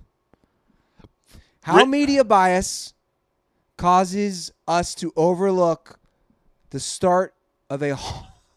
I mean, is this troll or moron? How media bias causes us to overlook the start of a Hall of Fame NFL career. But, Joe, there's no link. Is there really a book?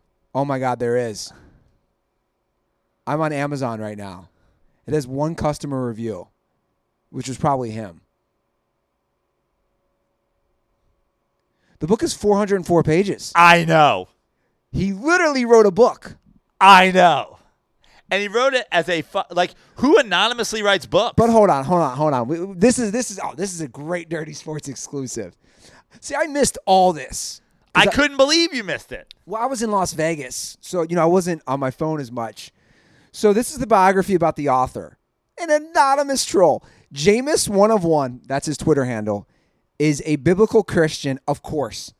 Husband and father, first and foremost. He's a theologian, businessman, freelance writer, published author of numerous works in various genres under both his real name as well as a number of pen names, as an investor in various high-end items ranging from rare sports cards to real estate, from comics to commodities. Is this the same guy that was collecting collecting Christian Hackenberg cards that I dealt with last year? Good memory. Is this the guy who's selling Christian Hackenberg cards on eBay? So let me get this straight. He wrote a 404-page book about media bias is overlooking us to start a Hall of Fame NFL career. Dirtballs, I put this out here for you guys. We need to find a face to this man or woman or whoever it is. Also, you should definitely, two koozies to anybody who writes a ridiculous Amazon review. Oh, yes. On this guy's thing. Oh, yes. Oh, yes. I will. Please refer to him as Jamarcus Winston only. Please talk about eating L's. Please talk about crab legs. Please talk about fucking her right in the pussy. Rape. Please talk about getting benched for Ryan Fitzpatrick. Please talk about the statistical analysis of Jameis Winston, which is he has the most turnovers in the league since he started, including 19 fumbles. We talk about a tug-nug. Well, hold on. You're not 100% correct in that. Let's break these down. Okay. Let's just break them down. You're close. Yeah. These are the facts on Jameis Winston. Since he entered the NFL 4+ years ago, he's in his 5th season, he has led the NFL. The entire league. He's only played 58 games in that time because he was suspended. Yeah. And for sexually assaulting an Uber driver. So this is his. These are the quick. Again, we want to do stats here, guys. You want to say he's a Hall of Famer? Bias? Okay, let's break down the bias. He has started 58 games since he entered the league. In those 58 games, Jameis Winston is 23-35. Now, let's go stat by stat here. So the argument whenever somebody and by the way, quarterback wins team wins absolutely do not translate directly to the quarterback. The Bucs are 23-35 over that many games for a lot of reasons, but first and foremost, it is Jameis Winston. And here's the thing. The argument, if you're a Bucs fan or a Jameis defender or whatever, is, well, he was the first overall pick, so he got drafted by a terrible team. Yeah. Right? I agree. Now, let's not do what Jameis one of one did and compare him to fucking Otto Graham and Peyton Manning's first 5 years and whatever. Well, we can. Hold on. I'm glad you brought up Peyton. Let's do that, because that's actually a great comparison in this regard. Both Jameis Winston and Peyton Manning, Joe, were the number 1 overall picks, which means both Jameis and Peyton Manning went to awful teams. Right. Here's the difference. And even a dirtball mentioned Peyton Manning in a comparison with Jameis Winston. Guys, here is the difference. Peyton Manning took his bad team. and instantly got them good. They went 3-13 in Peyton Manning's first year. These are Peyton Manning's records after that. 13-3, 10-6. Then he had a bad year, 6-10. 10-6, 12-4, 12-4, 14-2. So Peyton Manning had his bad first year, which I don't blame him. I don't blame anybody. You're drafted number one overall. After that, he won 13 games. So let's instantly end. But also this comparison. But also, what this guy keeps claiming in his book is he's going and he's doing Super Bowl. He's doing Super Bowl quarterback era adjusted stats. Blah blah blah. Let's take away adjusting people's stats. Peyton Manning debuted in the league, 20-plus years ago? 1998. Yeah. Okay. In the years since Jameis Winston has been drafted, Marcus Mariota went 2 after Winston. So the second worst team in football, correct? Correct. Has gone to the playoffs and gotten a playoff victory. Why is his team turned around so much faster? He went to the playoffs, won a playoff game on the road. Carson Wentz, terrible fucking team. Got drafted, 4th overall? 3rd overall? I think he was 2 as well. 2 overall. Has an MVP-type season, gets hurt. That team goes on to win the Super Bowl.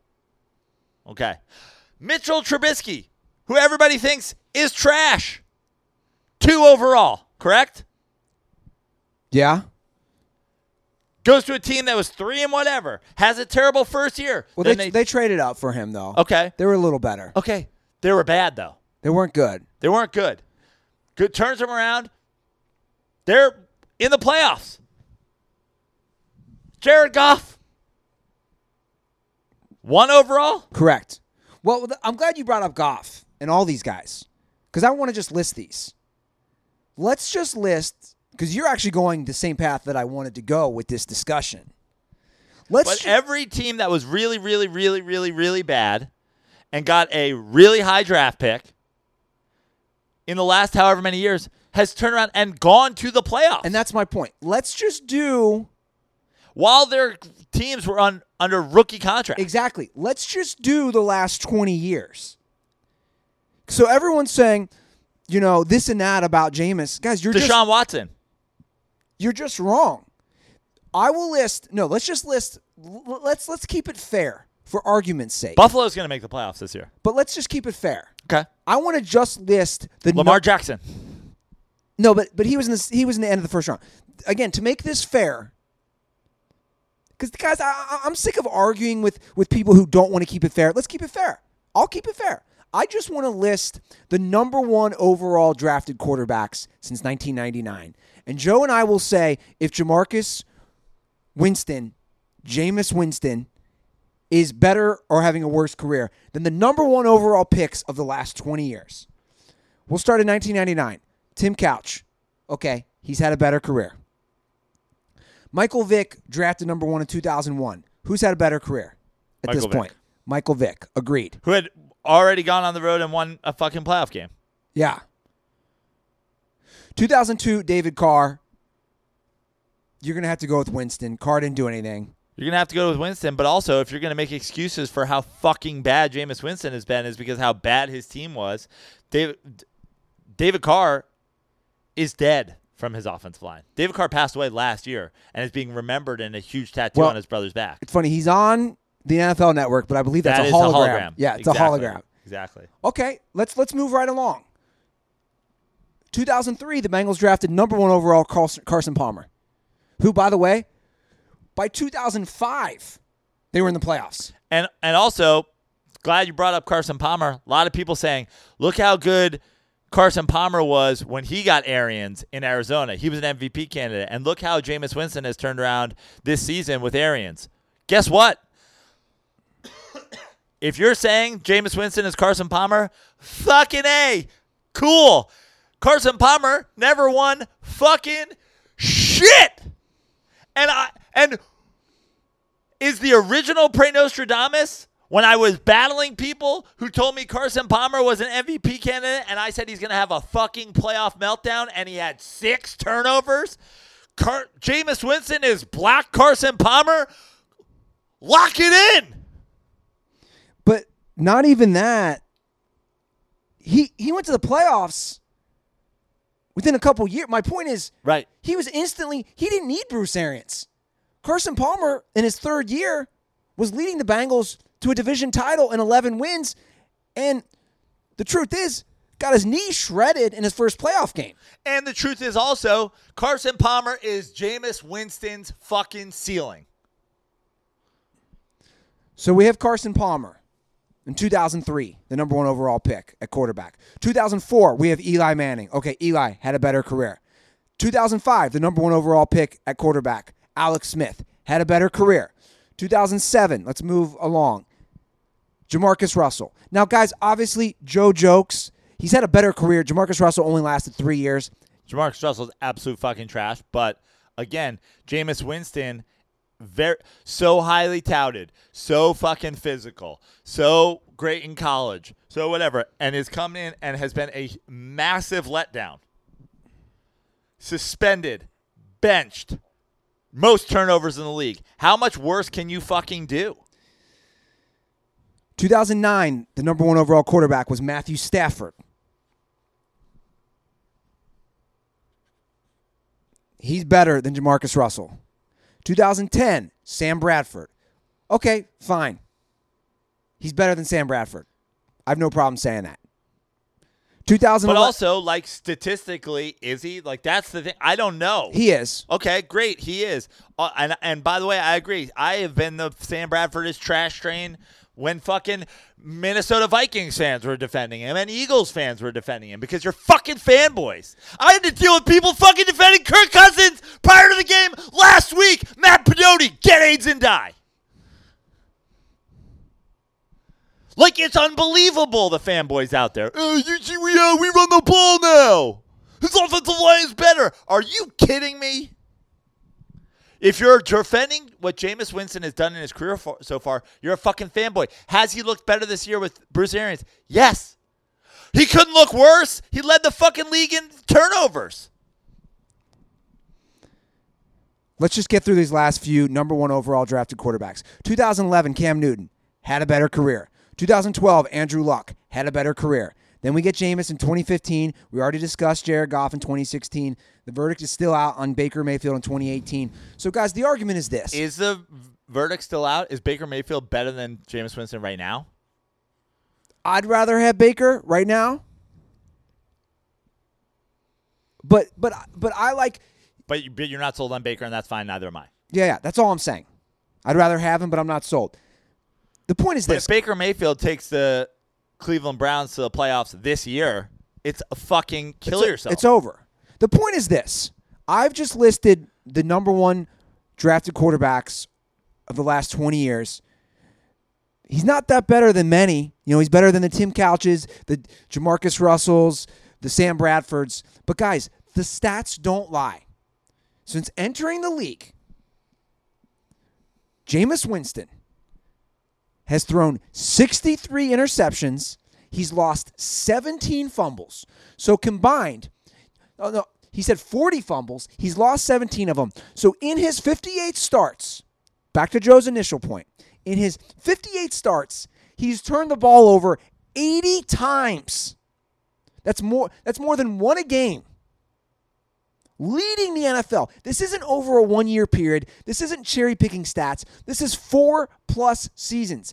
To put things in comparison, if you fanboys once again want to bring up Peyton Manning. Okay, let's bring up Peyton Manning. To put things in comparison, during Peyton Manning's 14 years with the Indianapolis Colts, Joe, he lost fumbles 19 times in 14 years. Jameis has already lost 17 fumbles in a little over 4 years. And people always do this, Peyton Manning, and people always, and by the way, the reason I looked up Jameis versus Andy Dalton stats is because just a couple of years ago on Monday Night Football, they did the Andy Dalton, Peyton Manning side-by-side comparison that through this many games, Andy Dalton is exactly the same player that Peyton Manning was. That's why no more than, more so than anywhere else in sports. You have to look beyond the stats at the quarterback position because, as I've said on this show over and over and over and over again, you don't want the league's leading passer. Yeah. If you go back the last 30-plus years of football, Drew Brees, Drew Bledsoe, Dan Marino. Over the past 35 years of football, how many years do you think one of those three guys led the league in fucking passing yards? 30 years? You think every once in a while there was a Phillip Rivers and every once in a while there was a... The Eli Mannings of the world have more Super Bowl wins than Drew Brees, Drew Bledsoe, and Dan Marino fucking combined. Because your job as a quarterback, everybody uses the phrase game manager like it's a bad thing. That's your first and foremost job. You have to be a game manager. If you're a great game manager on a great team, you're going to win some games. You might even win a Super Bowl, like Trent Dilfer, for example. Great game manager, great team. You can win a fucking Super Bowl, okay? First of all, Jameis Winston's league-leading turnovers by a wide margin since he started is proof, one, you're not a game manager. Yeah. You're fucking reckless with the football. He almost threw away the game against the Rams.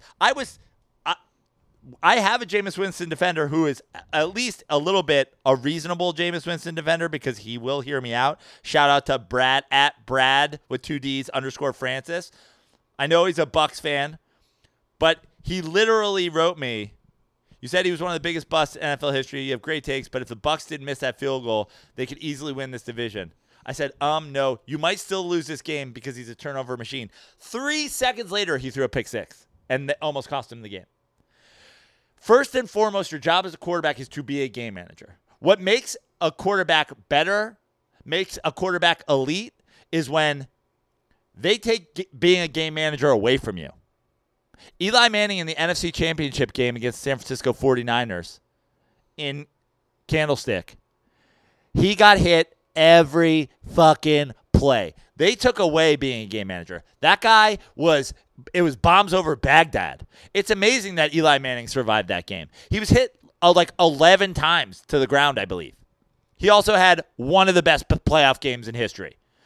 So first things first, be a game manager. And then be able to take over games when needed. That's where you go elite. But first things first, I don't care if you can take over games if you can't first manage them. First, you got to be able to manage them. Then you got to take them over. Has Cam Newton been able to take over games? Sure. Can Cam Newton manage games? I don't know if that's still fucking not up for discussion. Russell Wilson, game manager, did it. The last couple years, this is the thing that keeps me from putting a crown on Russell Wilson's head. I want to see him go put the team on my back though, and do it when teams go fuck you. We're going to stop the run in the playoffs. What are you going to do on third down? That's what you got to see. I've seen Pat Mahomes do it already. I've seen Brady do it, Breeze do it, Roethlisberger do it, Eli Manning do it, Peyton Manning do it. I've seen Goff. Can he manage a game when everything's great? Yeah. Where was he in the fucking Super Bowl when they took away what he does? What did he do? Did he make any standout plays? Has Trubisky? Has Mariota? None of these guys have. Jameis Winston hasn't reached level one. Be a game manager. Until you do that, fuck the fuck off. And then we can talk about level two, where you can have these Jameis Winston games where you throw for 450 yards and 4 touchdowns. Cool story.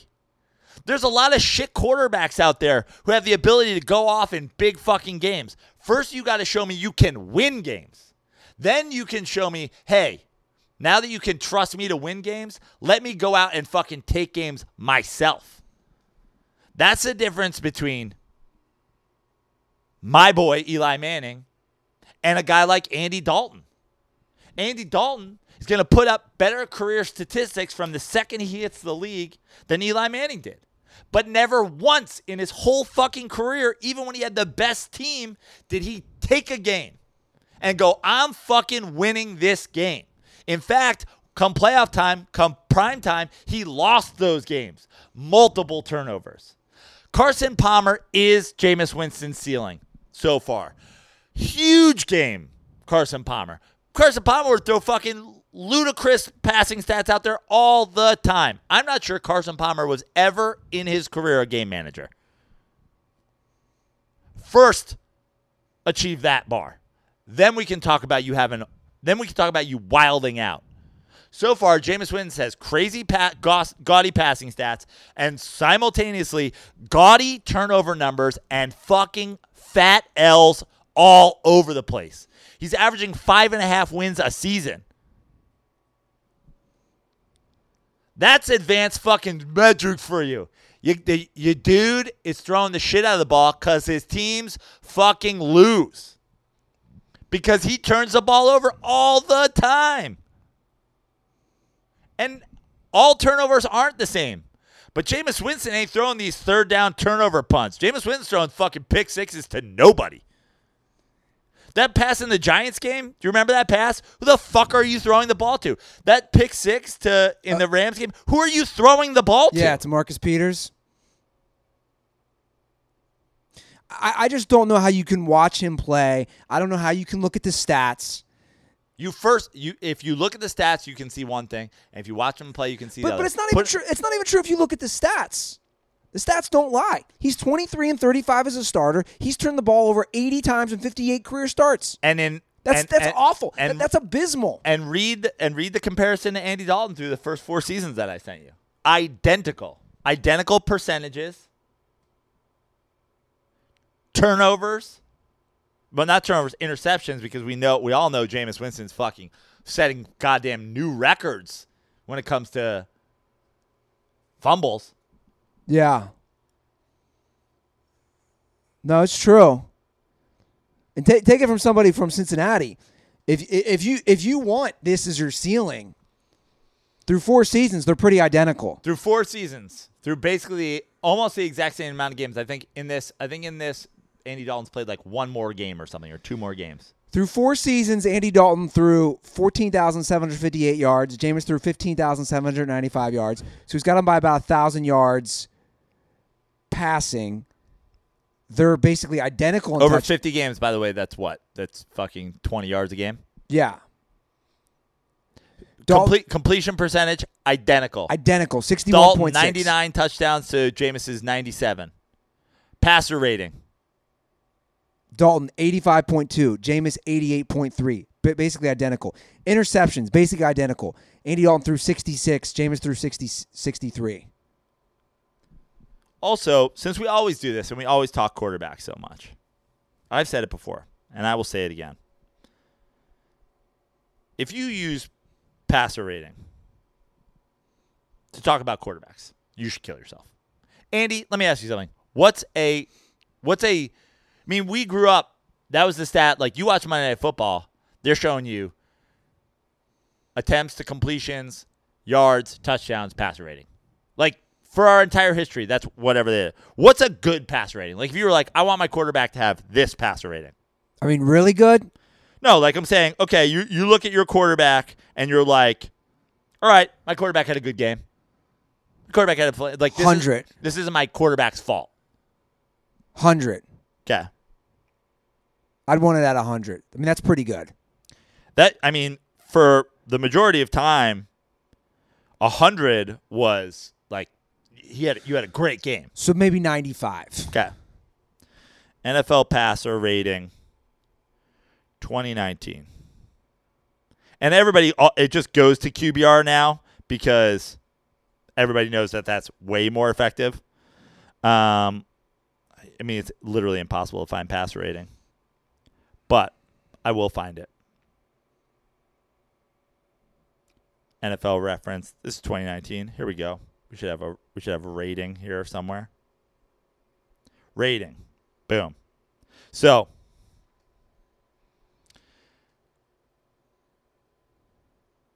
Patrick Mahomes.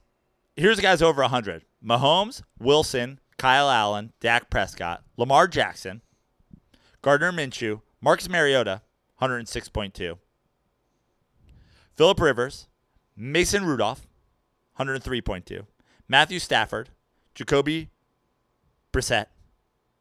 Then you got Deshaun Watson at 99, Tom Brady at 97.5, Derek Carr at 96.7, Jimmy Garoppolo at 96.3, Daniel Jones at 95.9, Jameis Winston at 95.8, Aaron Rodgers at 95.4, Carson Wentz at 95.3, and Case Keenum at 93.8.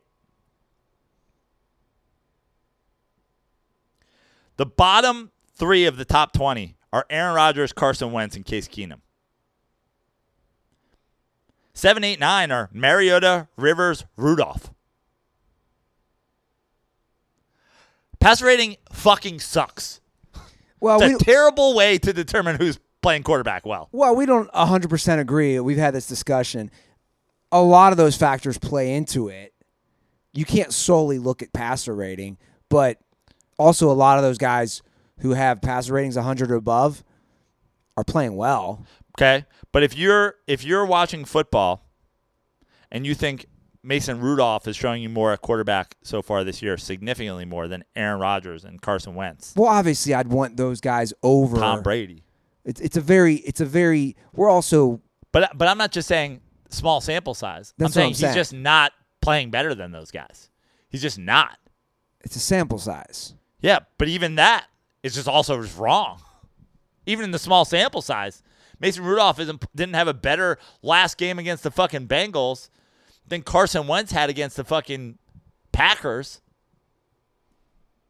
Passer rating is ludicrous, and it's basically been abandoned. Well, that's a whole other discussion, which you and I have already had.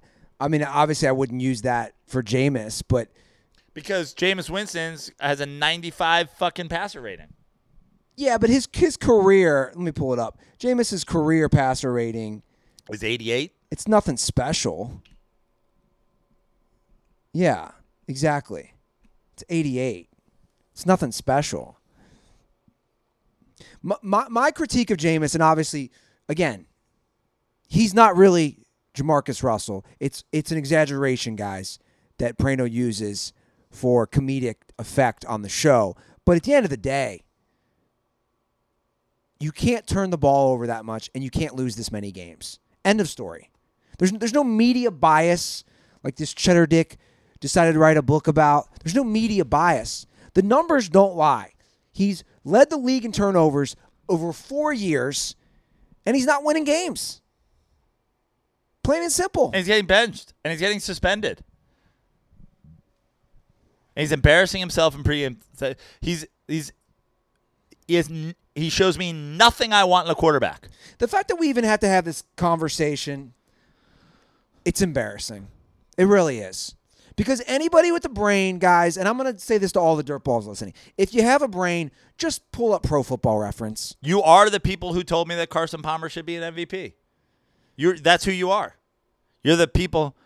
And then, where's my boy Patrick Sullivan? Where's my boy Jacob Faith? Who then send me drunken text messages like, you told me this was coming. I didn't believe it. Prinocer Thomas, I'll never doubt you again. I'm going to kill myself. Oh, yeah, he threw fucking 6 turnovers. Like, Carson Palmer is Jameis Winston's ceiling. And we're both taking the Saints this week. Yes. Let's move right along. And we're both going to be wrong, and every Marcus Winston fan is going to fucking jump up our ass. And also, Carson Palmer is his ceiling. And that doesn't mean it can't change, by the way. It doesn't mean Winston can't get better. You already alluded. Well, he can't get worse. You already alluded to it. He's already playing better 100% under Arians. But I'll say this to kind of wrap it up. I was thinking about this. I don't think Mr. Fucker in the Pussy's ever jumping over hurdle 1. Be a game manager. We have 4 years of evidence. 4 seasons of Jameis Winston. I thought about this today. Think about this right now, Joe. Is there a quarterback after 4 years who you've seen in the NFL, who then suddenly turned it around? My argument's always been this. I think you know a lot about an NFL quarterback after 3 years. I think 3 years as a starter, you know what you're gonna get. You know if the quarterback can continue to improve, or maybe you've hit your glass ceiling, or they might continue to decline. We have 4 years, so that's my point on Jameis. I can't think of a quarterback. I mean, maybe Alex Smith, but then even him we knew, right? That's my point. But then wasn't the Alex Smith, wasn't everybody who was saying, oh, look, Alex Smith, he's leading the league in passer rating, he's an MVP candidate this year. Wasn't that all proven as totally fraudulent the second Andy Reid moved on from him to a guy who had never stepped foot on an NFL field for more than one game before and immediately went to the AFC Championship game and led the league in everything and won the MVP? That's my point. We have 4 years of Jameis Winston. I can't think, like, I'll look at other guys around him. I don't think Marcus Mariota is going to get that much better. I think we know what he is. I don't think Jared Goff, who's in his fourth year. And honestly, here's the other thing about Jameis Winston. Jameis Winston, this is Jameis Winston's last year of his contract. I just don't, like, if you go ahead and give Jameis Winston $100 million guaranteed, you should literally kill yourself. And that's what it's going to call for, right? That's what he will demand. He will demand a contract. Isn't he going to demand whatever Dak's demanding? Isn't he going to demand whatever? Like, how do you watch Jared Goff play this year and say, I shouldn't get more than Goff? Well, I'm glad you brought up Dak, because he's another guy, I believe. Is this Dak's third or fourth year? Yeah. Third year? So after this season, I was actually discussing this. By the way, I think Dak's significantly better than Jameis Winston. I agree. But I also feel, because he starts as a game manager. Yeah. He game managed 13-3. Now that is what is that now we are at he has beaten level one. Yeah. He's also won a playoff game. He's beaten level one. Level two now is, when push comes to shove, when they take away Zeke, when they do whatever, is Dak Prescott going to take over games against not the Miami Dolphins? He didn't take over that Saints game. And by the way, to be determined, but he hasn't shown it. He hasn't shown it at all. But you get a second contract when you pass level one. Jameis Winston has not passed level one. Jameis Winston has not shown that he can manage a team. Let's not pretend also that the Tampa Bay Bucks, how many years in a row have numerous media members and numerous football analysts been like, this is the year of the Bucks, sneaky Bucks team. I think the Bucks can win this division. I think everybody acting like the Bucks were a dumpster fire and now they have Bruce Arians. They're going to try. Yo, all you motherfuckers had the Bucks winning the division when they were on Hard Knocks. All y'all motherfuckers. All of you. I think I did. Yeah. So they weren't such a dumpster fire then that, like, oh, my God, Jameis just has to survive. Oh, they've got Deshaun Jackson. They've got Evans. And they've got blah, blah, blah. And they've got this guy. The defense is stacked. McCoy and JPP. All right, well, we got to get through this, Joe. We're coming up on 2 hours. Okay, Vikes Giants. The Jikings game. I love Jikings. You guys got canceled, and I wasn't even doing a specific accent. You guys are 5.5 dogs at home. Taking my Giants. Your defense isn't good. No, they're not. But neither's Kirk Cousins. I'm gonna take it. Stephon Diggs is basically demanding a trade. Kirk Cousins is apologizing to Adam Thielen on radio shows. I'm going Giants. The Giants technically aren't a winning team right now. Otherwise, we would absolutely know that Kirk Cousins is going to take a dump on the field. The defense has been playing better.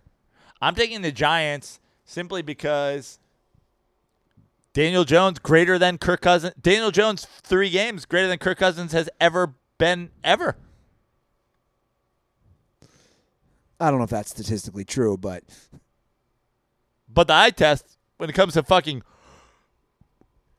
being a fucking leader, Kirk Cousins is goddamn trash. And Kirk Cousins was trash last game. And I said this on slides. I'm going to say it again here. Taking the Giants just to cover. I'm not predicting a Giants victory right now, but I'm just taking the Giants to cover.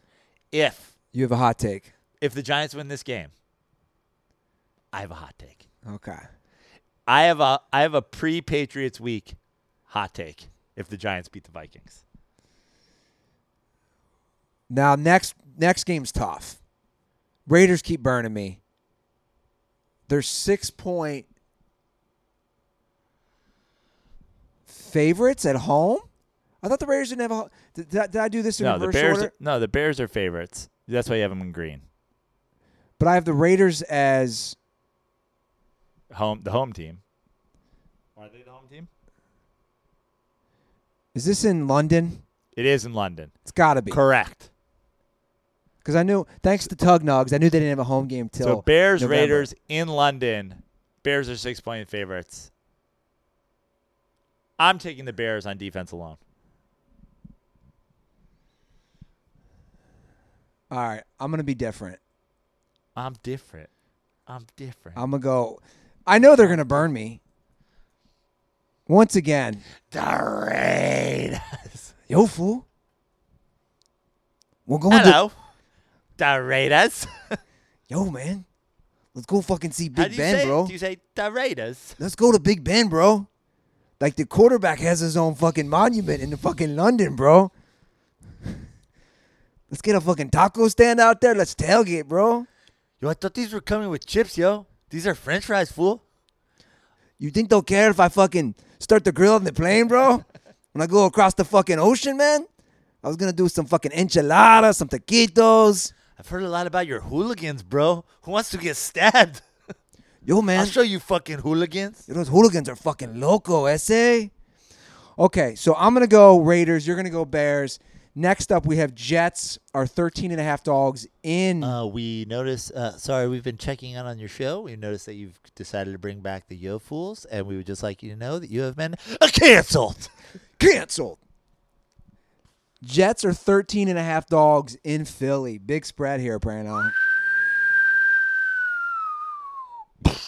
I'm going with the Jets. I don't know if Darnold's back or not. 13.5 is just too big. I feel like the Eagles played down to their competition. Eagles are the only team that made the Redskins look competent this year. I think the Eagles looked great. Looked like the offense got on track against the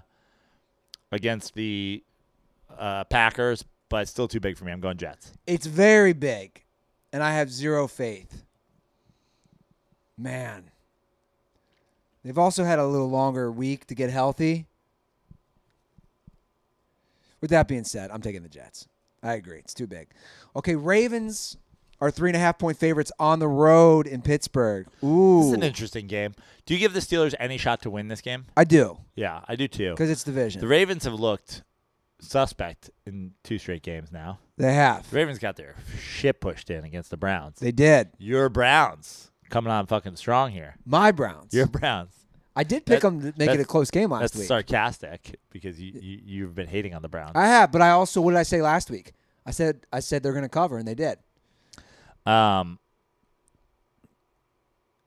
going Steelers. I'm going Steelers too, bud. Sorry to double down on your pick there. I hate to do that, but I just don't think the Ravens have looked good the last couple weeks. The Ravens look great against 2 trash teams. Bills, Titans. Titans are at home. It's an interesting game. 3-point favorite. Is this Spider-Man meme? Is this pointing Spider-Man? Is Josh Allen playing? I don't know. He got knocked the fuck out. By the way, Josh Allen knocked out fucking running. Trubisky knocked out running. Guys, stop running. Like, it's just like, I guess. The thing with Trubisky, right, is, and maybe in a sense, you could say this about Goff. I don't know who's the Rams' backup, by the way. So like Sean Mannion or something like that? It's Blake Bortles. Oh, okay. So with Trubisky, you almost got to be like, yeah, run. Because if you don't run, like if you take that aspect away from Trubisky, he's really not a good quarterback. It's the same way with Josh Allen. Have you watched him? Right. We were all discussing that last week at the win. We were all saying the same thing. I watched a lot of that game, most of it. He just was missing receivers left and right. He is not effective unless he runs. I mean, I think he's effective without running, but he also needs to run to be effective. Like, that's what I'm saying. Yeah. Like, they just complement each other. So, you know, maybe that's what Nagy, is it Nagy or Nagy? Whatever. And McDermott is like, we have to have these guys play like this and their health be damned. Yeah. But like, as a Giants fan, I cringe when Jones takes off. It's like, I get it. You know, 3rd and 8 and you fucking get 9 and you whatever. And but like last week he fucking took a couple hits, like slide, bro. Yeah. I hate it. Because I think he can be super effective as just a passer. And it's great if he can run, like in that Bucs game when he runs in for a touchdown, 2 touchdowns, when you're like, if you can run and you can run out of bounds or you can run into the end zone, great. But like, I don't want my quarterback getting hit ever. And I think it says something about both Allen and Trubisky that their coaches fucking don't give a shit. Yeah. Well, and honestly, That also kind of becomes the question with Carson Wentz, is like, I just think he can be effective as just a passer too. So to me, it's just reckless and dumb that they let him get hit. Well, the latest update, this is from an article an hour ago. He has not been officially cleared. They think he'll be cleared to play. Titans are 3-point favorites in Tennessee. It's going to be a defensive game. Yeah. Both teams have great defenses. Yeah. I mean, they shut down Tom Brady last week. Yeah. He did nothing. Yeah. I'm going with the Titans. I still like this. Talk about a blind spot. The Titans burn me all the time, but I still like the Titans, and I still like Mariota with the Titans. Well, to be different, I'm going to go Bills. I still like – I feel like – I don't like Mariota. I still feel like the playoff win. You're holding on to that Kansas City win. And also, you know, the games he's played where he looks, he like, he has games where he looks awful though. Yes. He looked awful against Jacksonville this year. And I feel like there is no chance ever that Mariota's passing level 2 of I'm going to take over games now. But I feel like he's a game manager, right? Yeah, but I mean, it's not a good ceiling. No, and honestly, the one thing is he doesn't run the ball nearly as much as you think he would have coming out of college, and that I think is a testament to what his coaching staff thinks of him. Unlike Trubisky and Allen, they're not putting him in danger. They're like, we don't want to go to fucking. We think that there is a downgrade here between you and fucking Tannehill. Yeah. All right, I'll go Bills just to keep it different. I know I'm going to lose that game. It's funny. I was just thinking the same thing about myself. Broncos, Chargers. I believe Denver won last year in Carson. Chargers, I don't care that the Broncos are 0-4. This is too big of a favorite. That whole stadium is going to be Broncos fans. They have a great fan base. That whole stadium is going to be Broncos fans. 6.5 is too big for me. I'm going Broncos. I'm going Chargers. I think the Broncos might be tanking for a quarterback now. I mean, after you lose that game, it is too big, especially a division game, especially in Carson. I agree. It's going to be mostly Broncos fans. You're going Chargers. I'm going Chargers. Interesting. All right, Packers, Cowboys. Ooh. Cowboys are 3.5-point favorites at home. I was riding the Cowboys high. My Super Bowl team to represent the NFC. I'm going to go Packers in this one. That half point kills me. I don't know who wins. I think it's close. I think the Packers win this game. I think the Packers – I still think the people are sleeping on the Packers. Everybody was saying that, well, the big question mark with the Packers now is like Aaron Rodgers doesn't look the same. The offense doesn't look the same. Yeah, there was a bit of a disaster down there by the goal line for sure last Thursday. That was a debacle twice in a row. Yeah. But you can't say their offense didn't look good. I don't think they look as good, and I don't think Rodgers looks as good. I mean, he threw for 400 yards last week. They scored 27 points. They had two goal line failures. Also, part of those goal line failures, Jimmy Graham straight up dropped the ball. Got a guy open, delivered him the football. He dropped it.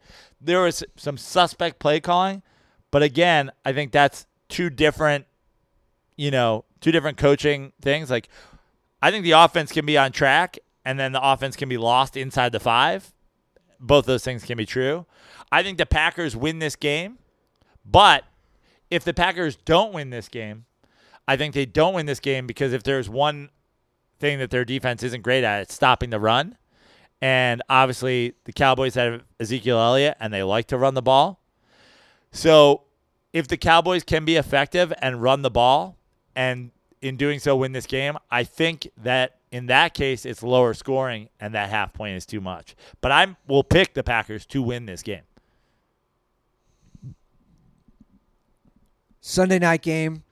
Colts travel to KC to play the Chiefs. Chiefs are 11-point favorites. Big spread. Too big for me. I'm going Colts. It does seem like the Colts team is better than being 11-point underdogs to anybody. Your boy, Jacoby. The big question mark in this game is, like, if it turns into a shootout of any sort, they're not covering. Like, if the Chiefs scored 27 points or 35 points, the Colts, they're covering. Well, I'm banking on it being low scoring. Not even low scoring. The Colts defense shows up somewhat. To me, holding them to 27 is a win. If it gets to 35, they don't cover. I think if the Colts can hold the Chiefs to 27 points or lower, they can cover. Because I think the Colts can put up 3 touchdowns. Hold on. I'm going back through my picks here. I'm going to go the Colts as well. Everywhere we're different, I have the favorite, and I just can't ride the favorites all day. All right, Browns travel to 49ers. 49ers are 3.5-point favorites. You know, I was critical of the Browns. They were very impressive last week. I think they might be righting the ship a little. We'll see. I think this is for sure a close game. That half-point scares me. I don't give 49ers that much of a home field advantage in Santa Clara. Obviously, one team's traveling across the country. However, I'm going to take the Browns to cover. I'm also going to take the Browns cover. I think last week I got scared off a lot of money lines, and the money lines that got scared off, like the Browns at the like the Browns-Ravens game, I got scared off it because of some Browns performances. And this week I'm coming back hard. Follow me on Instagram, Joe Prano. There's going to be multiple money lines to make up for last week's no money lines, and one of them is I think the Browns win this game. I think this is the end of the undefeated San Francisco 49ers. I think the 49ers are better than a lot of people thought they would be. I think the 49ers are still sort of underrated. That being said, I think they straight up lose. I think this is where they lose. They lose to the Browns. This is the Browns. The Browns had everybody on their dick before the season, and I think a couple of bad games got everybody off their dick. This is going to be the back on the dick Browns. By the way, I am not on the Browns' dick at all. I think that they make the playoffs, but serious question. Can Freddie Kitchens see his dick? He's a large man. I'm going to say no. Okay. Not standing straight up with good posture. Yeah. Didn't think so. No. Not when he's showering. No. I don't know if he showers, though. He might be a straight bath guy. Sorry, we just tuned in again. We're listening on your Alexa, by the way, and sounds like you're fat shaming, and you're canceled. Canceled. You were already canceled. Now you're double canceled. Okay, those are the picks for the week. We are not doing calls again. I know we are so far behind on that. I will take the blame for that. We'll get to them next week, I promise. 310-359-8365 for the hotline. Follow Joe Prano on Instagram at Joe Prano. Follow me on Instagram at Andy Ruther. You can follow us on Instagram at The Dirty Sports. And subscribe to us on YouTube. Drop iTunes reviews.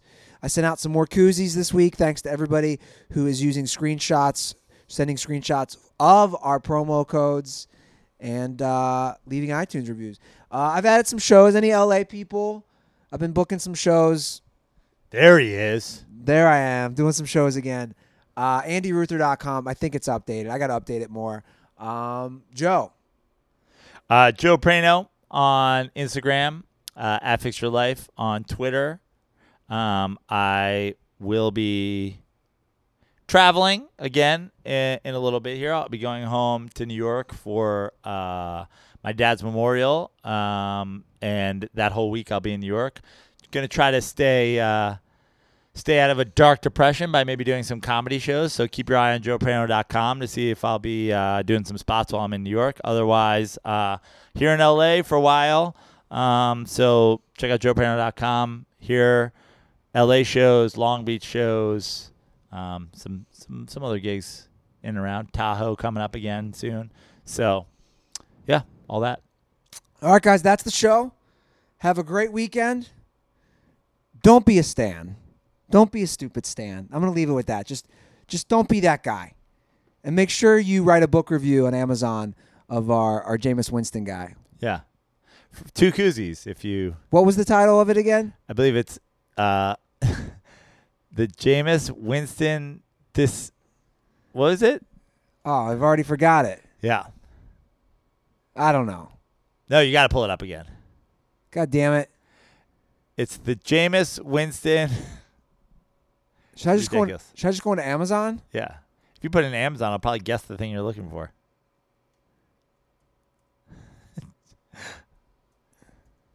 It's Jameis one of one. Dude, I'm going to laugh if this doesn't pop up. Bro, it's not even popping up on Amazon. When I put Jameis one of one. You got to get it again. It's not even popping up.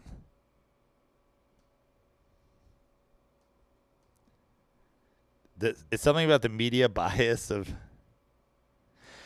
Here we go. Got it. Jameis Winston Derangement Syndrome. How Media Bias Causes Us to Overlook the Start of a Hall of Fame Career. Written by Jameis One of One. Foreword by Otis Leverett. There it is. It was published July 12th, 2019. Author Jameis One of One has written the definitive book on Jameis Winston. He also compares the statistics of every single modern-era Hall of Fame quarterback to Winston, as well as to each other, all while adjusting for era to eliminate even the appearance of bias. Jameis Winston Derangement Syndrome is an NFL stat geek's dream, a biased media member's nightmare, and belongs in every Buccaneers fan's library. That from Ashley Abrams, host of the Talk the Plank podcast. Arr, Talk the Plank podcast. The Buccaneers fan podcast. Yeah, every Buccaneers fan should read this. Unbelievable. Can you imagine being a Buccaneers fan and being like, yes, give Jameis Winston $100 million this offseason? Oh, my God. Goff just made it a Super Bowl, and I wanted no part of that. Unreal. All right, guys, have a great weekend. Watch the games. Don't be stupid. And most importantly, stay dirty.